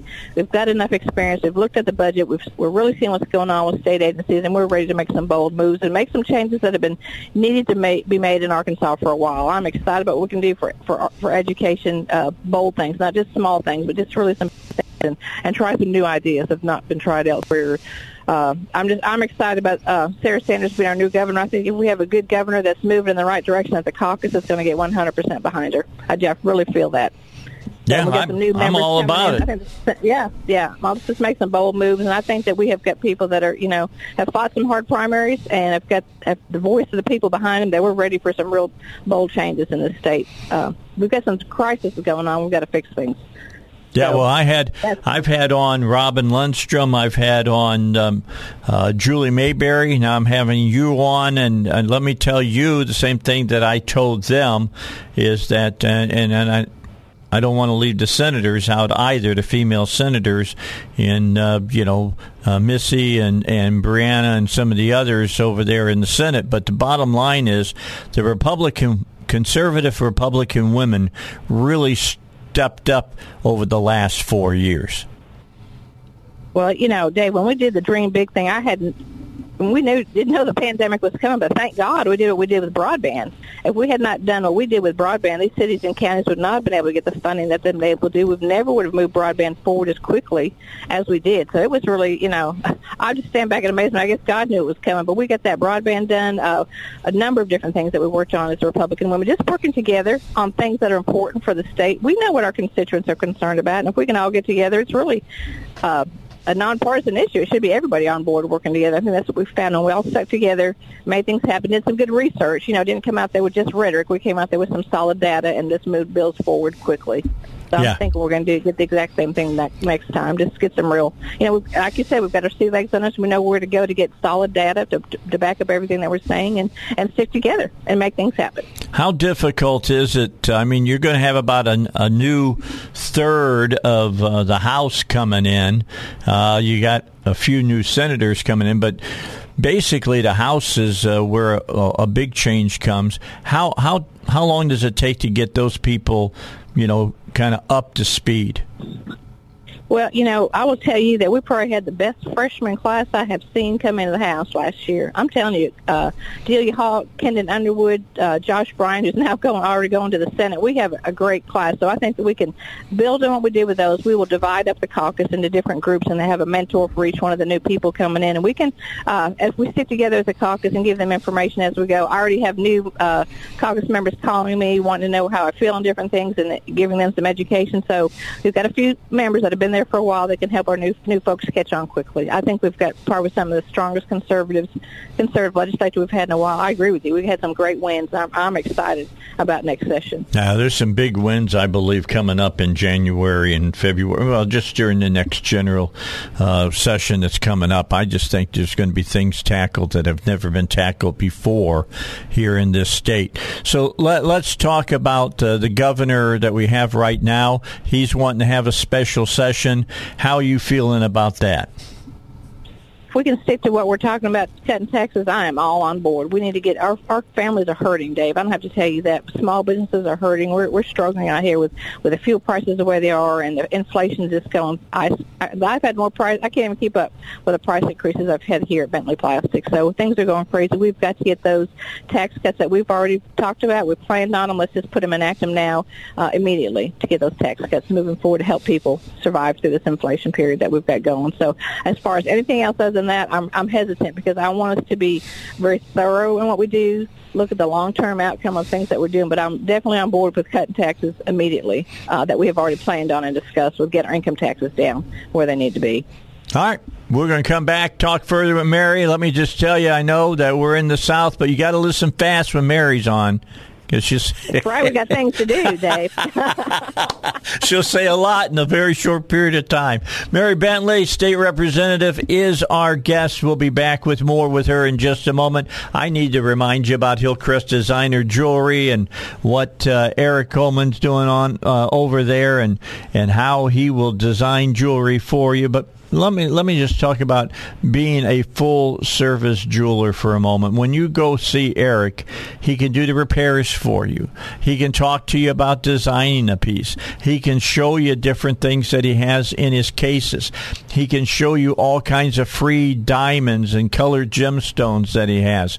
He has everything you need for him to be your full-time complete home jeweler. All you need to do is stop by and see him. He's open from Monday through Saturday, 10 to 6. He's located at 3000 Kavanaugh Boulevard in Suite E. When he's there, he'll buzz you in. You go on in, and let me tell you what Eric likes people. He likes to talk to people. He likes to communicate with people, and he will do that dealing with jewelry. If you've got, uh, you know, estate jewelry, he'll be happy to look at that. He'll be happy to, to appraise it uh, for you, happy to buy it from you, or happy to trade with you. Take the jewelry that you're bringing in and use it against jewelry that he has on display. You can do all of that at Hillcrest Designer Jewelry. Now, if you want to call him, set up a time where you can sit down with him one on one, talk to him about, uh, you know, uh, designing something for you. Use this number 501 246 3655. That's 501 246 3655. And last thing I want to mention to you if you're looking for an engagement ring, maybe even making an engagement ring or buying a wedding band set, you want to talk to Eric because he's going to save you money on doing it with him. At least, I believe, at least 20% from any other jewelry shop here in the area. That's Hillcrest Designer Jewelry, 3000 Kavanaugh Boulevard, Suite E in Little Rock. Back with you, Mary Bentley's with us for this uh, total for this uh, uh, meeting today uh, on the Dave Elswick show. Sorry about that, my phone just went off, and um, I was listening to Grassley. He was talking about in the Judiciary Committee. I don't know exactly what's going on there, but. Mary is joining us today for this hour of the Dave Elswick Show, and we've already covered a little bit of area as far as they are getting ready uh, for the, uh, of course, uh, General Assembly that will start in January. I will be over there broadcasting uh, for the General Assembly as, as well as I have in the past. We haven't been able to do it for the last couple of years this year will be over there. And I may have a, a special uh, guest host with me as well, and uh, working on that. And if it is, it, it'll make our coverage even better. But I'll be on in the morning, and then again, I'll be on in the afternoon each day for a couple of hours. Keep everybody up to date. That's an important thing. People people like that, don't they, Mary? Well, I tell you, Dave, I would tell everybody that you're the reason I'm in politics. One of the reasons I started listening to uh, Rush Limbaugh, and right after that came on Dave Elswick, and I began to understand what was going on at our state on the state level. So, thank you for that. Thank you for keeping our constituents informed. We, people love to know, and I love it.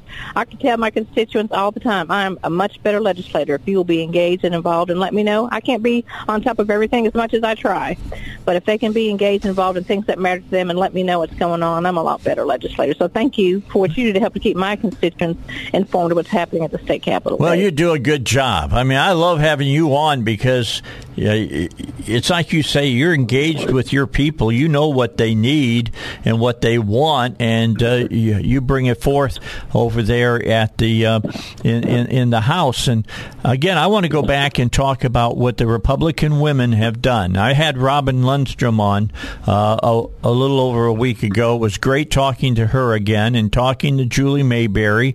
Uh, I I'm trying to get Missy on. I've talked to her. She's going to be on, I think, next week.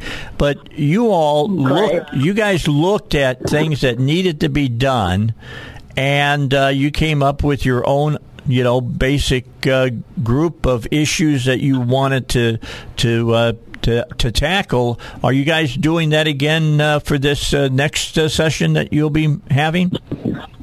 I'm sure that we will. We have all been, you know, just totally absorbed in this primary. So now that the primaries are over, we will definitely get together and be ready in January with our with our dream big list for sure.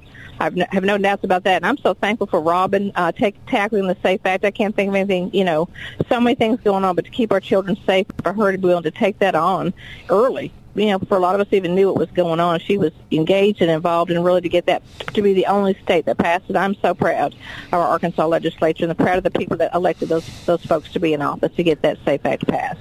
So let's uh, turn our attention to 2023 a little bit. I mean, I, I know you don't want to get out in front of uh, the new governor. You won't won't want to be taking away any of her thunder. Have has she had any meeting with uh, you ladies about what she's hoping to do when she becomes governor?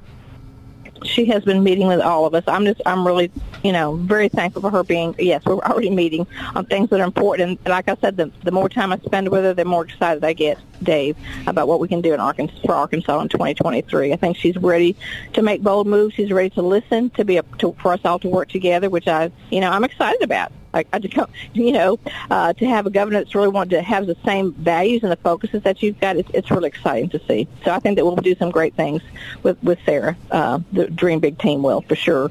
So I think that we're you know, there's education things that we're going to look at. There's healthcare things um, that we're going to work on. I know that we all want to to look at where we are at the bottom. Arkansas, a number of us, I have been engaged and involved for sure with maternal mortality and our infant mortality. Being a registered nurse before, I've already worked on a number of pieces of legislation, and we're looking at where can we do to keep moving that forward to get Arkansas healthier. We've just we've got to focus on that, Dave. It's really important. So I have been so frustrated during this pandemic to see us not taking care of people anywhere near like we could have. And we could talk a long time on that issue, but I think that we have people have have woken up a little bit to you know we've got to help our local physicians, and we've got to all focus on getting healthier. There's So a there's a lot more out there than just masks and shots, right?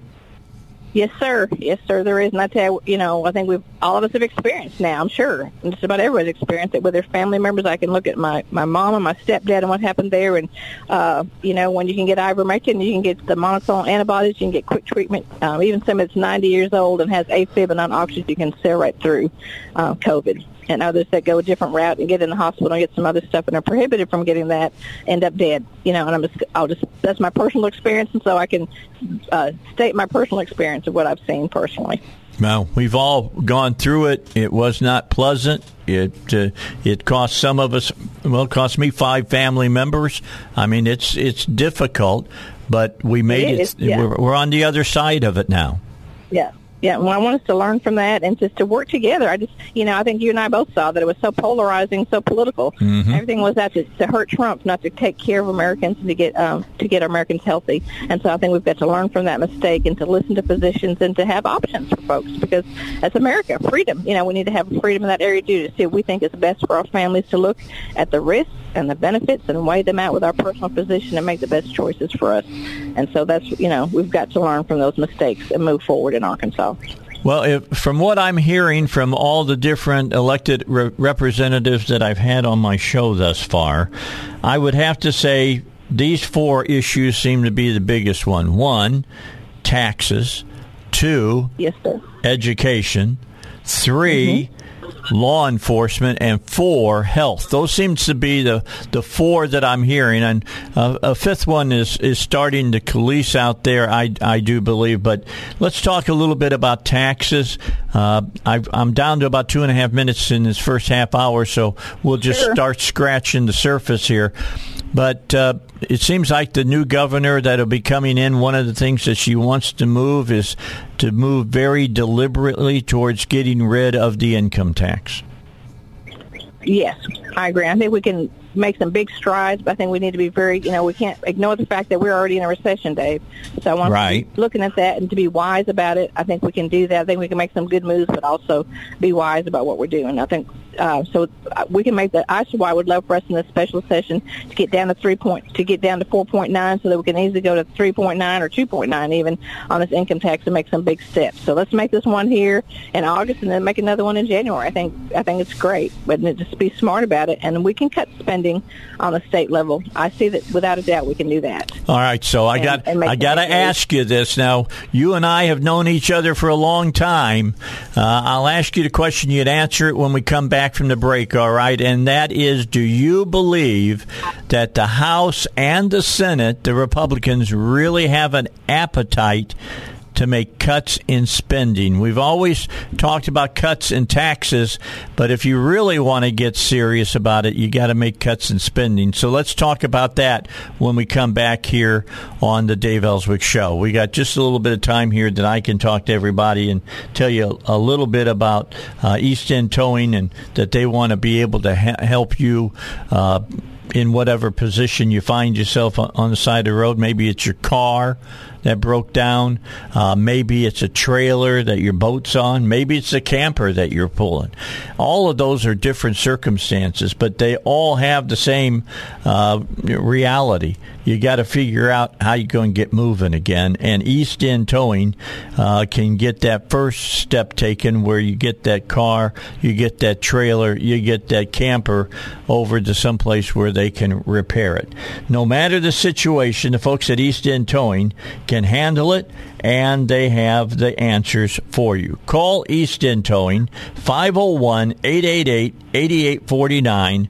That's 501 888 8849. All right, when we come back, more with Mary Bentley, state uh, uh, legislator, state house. We'll talk with her on the Dave Elswick Show, and we're going to talk about what's coming up in 2023. All right, if you just joined us, uh, we're being joined today during this last hour of the show and uh, talking with Mary Bentley. She's a state representative. Mary has been instrumental in seeing a lot of different programs uh, brought to fruition and passed into law here in the state of Arkansas. So I want to talk to her about what she's thinking about 2023. Uh, we're less than six months away from the General Assembly getting together and uh, starting to put together uh, what they want to do for the future of this uh, of of of our state. And I kind of left her uh, with a question out there, and that is. Is the state uh, house and the state senate are are they willing to make cuts in state spending? Because if you really want to get down to it, to if you want to reduce taxes, you got to reduce some of the the duplicity that you may have in programs and things of that nature. And Mary, what what say you? I say that we have the best chance I've seen since I've been there, Dave, to do it this next year. So I know that we, um, Representative Rick um, even when, when we're doing the transformation, right, going from 40 state uh, secretaries down to 16, which we have now, just asking each one of those 16 secretaries to cut their budget by 1% would be a huge step. And, you know, we could go, I'd be happy to go for 10%. But I've been there long enough, Dave, to see that we have, uh, we can do it.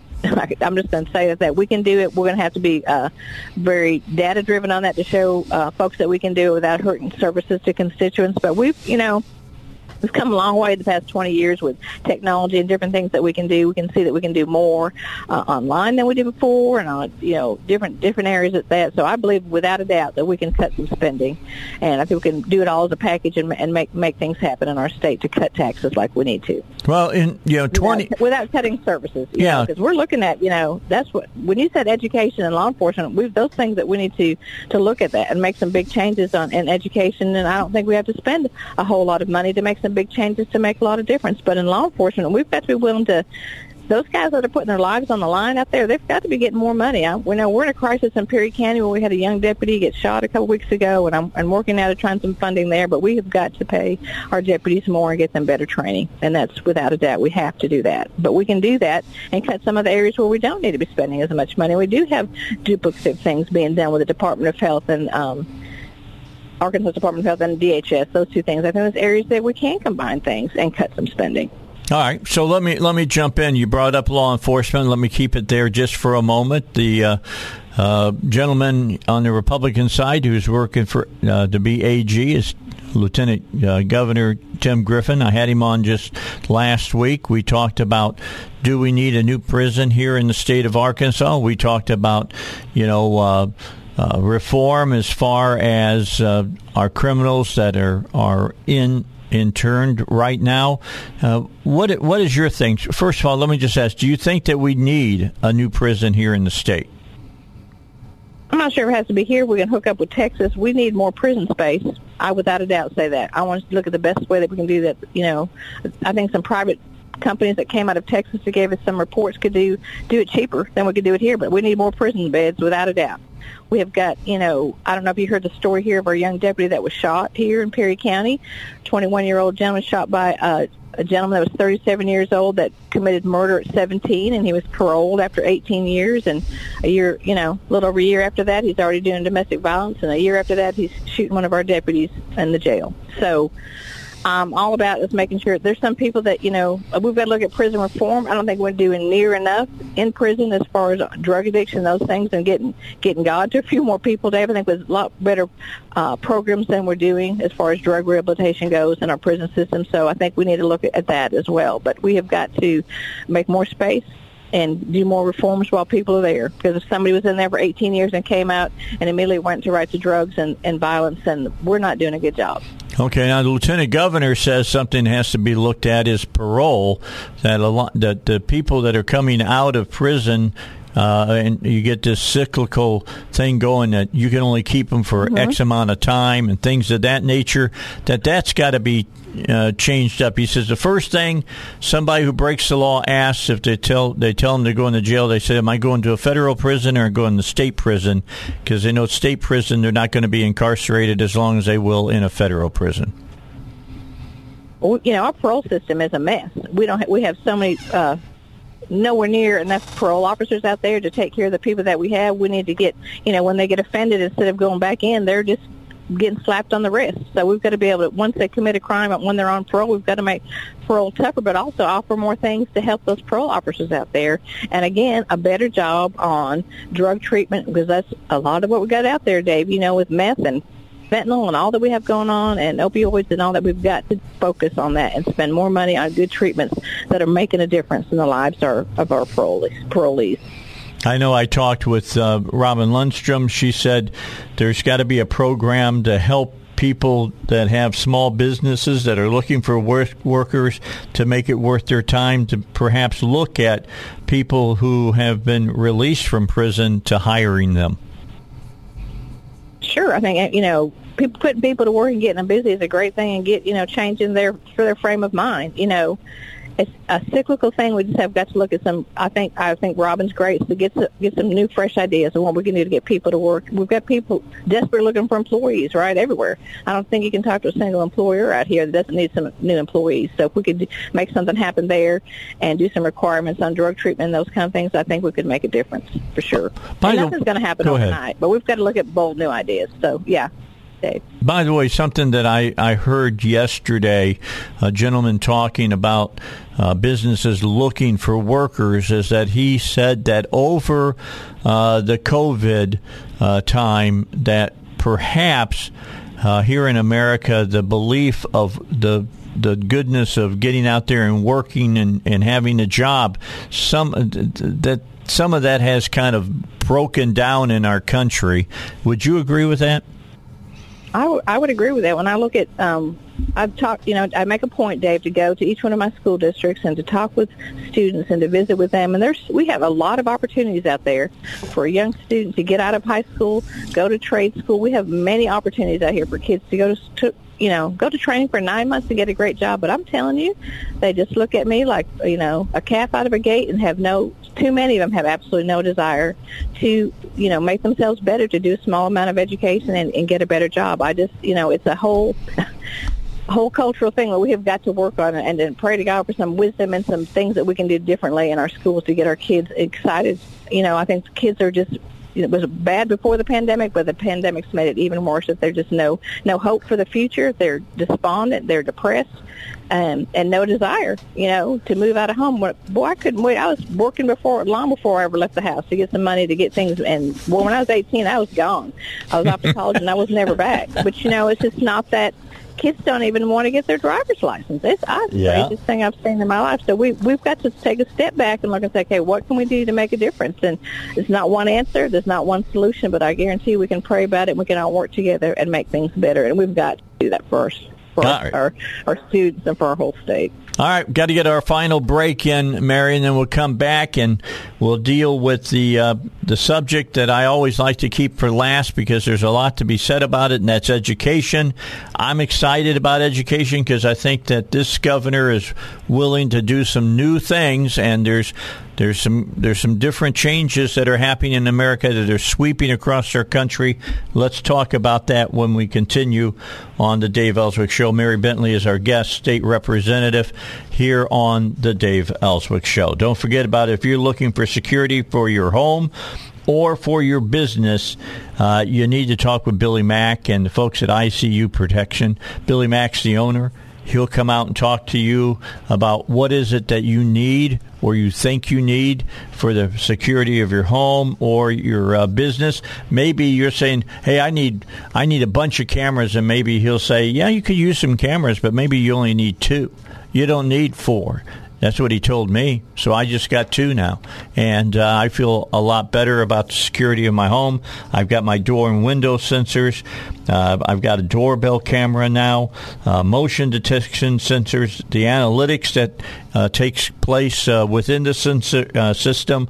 It gives you true detection to tell you if it's a person, an animal, or a car that's being detected, and uh, it just does it just uh, give you a lot of peace of mind. Same thing for your your business, and it, or it comes right up on your your smartphone. You can see these 1080p cameras; they're as clear as a bell. You can see if it's somebody you're happy to see, or maybe it's somebody you're wondering why you're seeing them. But anyway, you'll see them on your security system. Call them at 501 205 1333. That's 501 205 1333. Remember, ICU Protection does Nuke One. If they do Nuke One, they can do your home as well. And also remember, you pay for the service, you do not pay for the hardware. That is yours to keep and it is free. Pay for the service, not the hardware. Billy Mack and ICU Protection. All right, let's finish up uh, with our conversation here uh, with Mary Bentley. Mary, there's a, a story on THV11's uh, website today, and uh, it's talking about no matter what school district you look at, Arkansas education uh, educators have said that the pay simply isn't enough anymore. Uh, so when I'm 30 years in at my district, I will only make $46,000 a year, a teacher said, her last name being Nutt. She mentioned that money is always on the top of everyone's mind, including hers, especially when she says, I can go across state lines and make more money. Uh, you know, I understand what they're saying, but my question is how much money is enough money in a state like Arkansas? I think you hit the nail on the head, Dave, and I want to do a little report myself to see where we are, where the salaries in the state of Arkansas compared to other salaries around us, what the average salary is. So we're, you know, we're a state that it, we are, you know, costs a little less to live in Arkansas than it does in other states, and I, will- you know, so we've got to look at that as well. I want us to do bold changes before we do any more money. I know that you know that every year we have been, as I've been in office, every year I've been in office, we have raised teacher pay. We've raised the amount of money going to teacher salaries on the matrix. Unfortunately, superintendents out there and school boards are not giving teacher raises, even though we vote for them. They're spending the money elsewhere. The cost, administrative costs, I don't know if you've seen a recent report out there that our administrative costs in Arkansas schools have gone up by 88 percent when we have you know when we have superintendents out there making 150 250,000 dollars a year we've got football coaches out there making 100,000 dollars a year at small schools we we have our priorities mixed up. We've got to get back to making getting teachers good salaries and we have to look it's not going to be something we can solve in a special session. I'm just going to say that. We've got to do a thorough search I'm all about giving some teacher raises, but we've got to make some bold changes and fix education while we're at it, not just make a simple salary adjustment. That's not going to fix education in Arkansas. Is it going to have to take you all deciding to tell school systems this money is for teacher salaries, not for anybody else?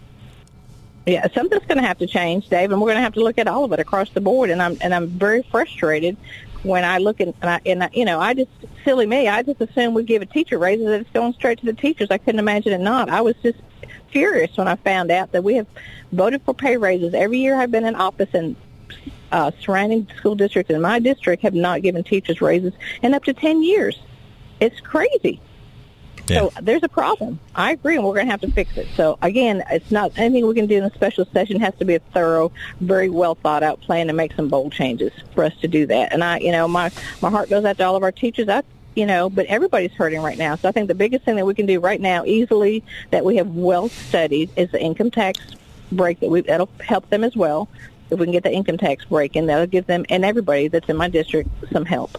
So let's do that in the special session and let's get to work and really dig into education. I'm committed to spending some time with educators that I know well that are in my district that are good friends of mine. We're going to sit down and really talk again what can we do to make some real changes and make things better and get teachers some money that they need. And I agree we need to keep teachers there, but you know, again, I want to make sure that we're helping everybody across the state. I don't want to, you know, single people out. Let's make a good overhaul and let's all work together. And I'm tired of dividing and hatred and just pitting, you know, legislators against teachers. That's not that's not going to fix things. We've got to all work together because we all love our kids. We care about our kids. There's mental health issues. There's a plethora of things that they're dealing with, and we've got to hear from them. We've got to sit and listen and work together and make some good changes. And that's that's what I'm committed to do between now and January. All right. Last question I'll ask you is this: across the nation now, West Virginia, Arizona.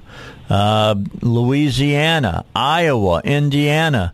We're starting to hear about in Florida. You're starting to hear about universal open choice, and I've heard that Sarah is uh, very open to open choice, to letting uh, kids go to whatever schools they want to go to. The Supreme Court ruled that that money can follow them to any school they want to go to, any program that they want to ascribe to, and uh, gives them the opportunity uh, to uh, you know go to the education that helps them the best. What's it look like for for Arkansas? It, it, are we ready to, to tell the the school superintendent, say, look, we understand where you're at, but here's where we're going?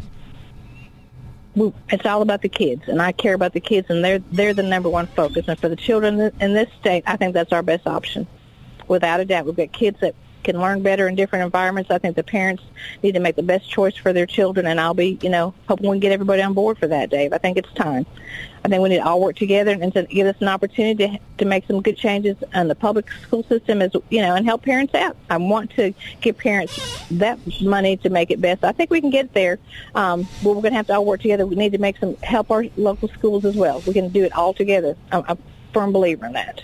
All right, we're out of time. I'm going to let you go. I I know that you're ready to go back and and get on with your day. You've been battling a leak at your house and all kinds of stuff today. You probably want to get over to work and see what's going on over there. I'll let you get get into your normal lifestyle as well, but we'll have you back on on the show before the the session begins in January. How's that sound to you? That sounds great, Dave. I appreciate it. And again, thank you for keeping people informed out there. I can't t- thank you enough for all that you do. God bless, and uh, we'll keep praying for our state, and things are looking up. All right, we appreciate you. Thanks so much, Mary Mary Bentley, who's a state uh, representative, taking the time out to talk to us today on the uh, the Dave Elswick Show. Uh, this is a time uh, at nine o'clock that I'm using to uh, talk with people uh, about what's going on uh, as far as everybody's getting ready. I know we haven't had the election coming up.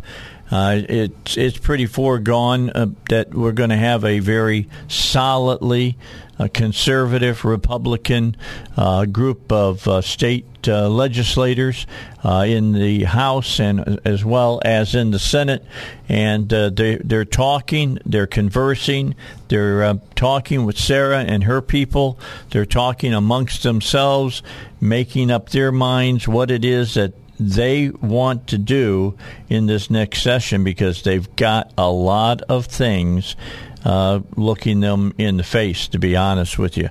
Uh, just to let you know, in that hour that we had Mary on, we talked about uh, taxes. She's hoping the special session maybe take the income tax down to 4.9 percent. Maybe at the during the session get it down to 3.9 percent, or a little lower if they can find some cuts that they can do to lower uh, the uh, the income tax here. We talked about uh, law enforcement helping, uh, you know, the, the law enforcement people, the the, the people that are dressed in blue and, and go out there and, and do the job every day and put you between uh, the bad guy and yourself.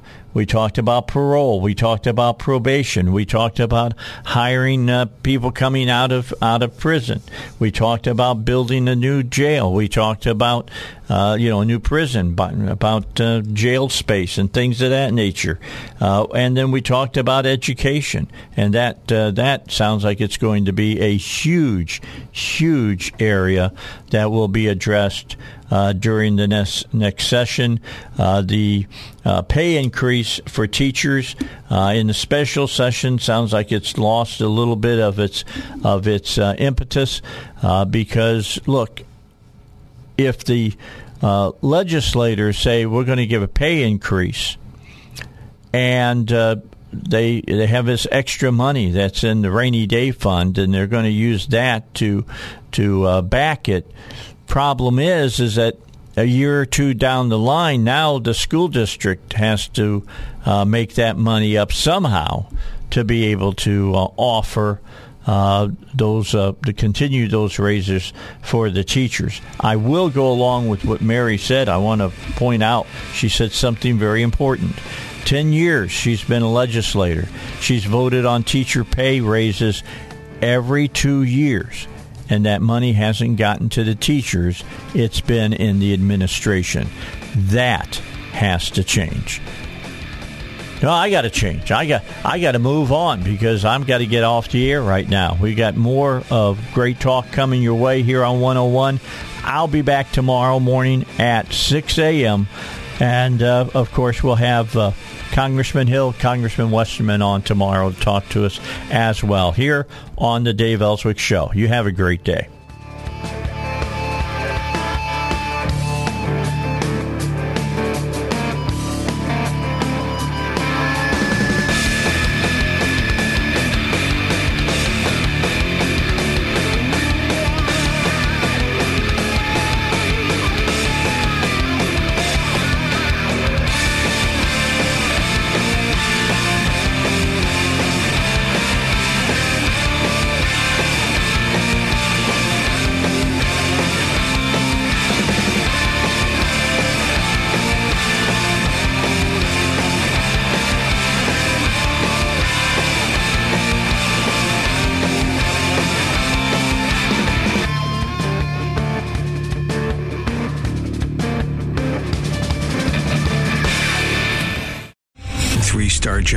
Michael J. Flynn, head of the Pentagon Intelligence Agency, knew all the government's dirty secrets. He was one of the most respected generals in the military. Flynn knew what the intel world had been up to. He understood its funding. He ordered the first audit of the use of contractors. This set off alarm bells.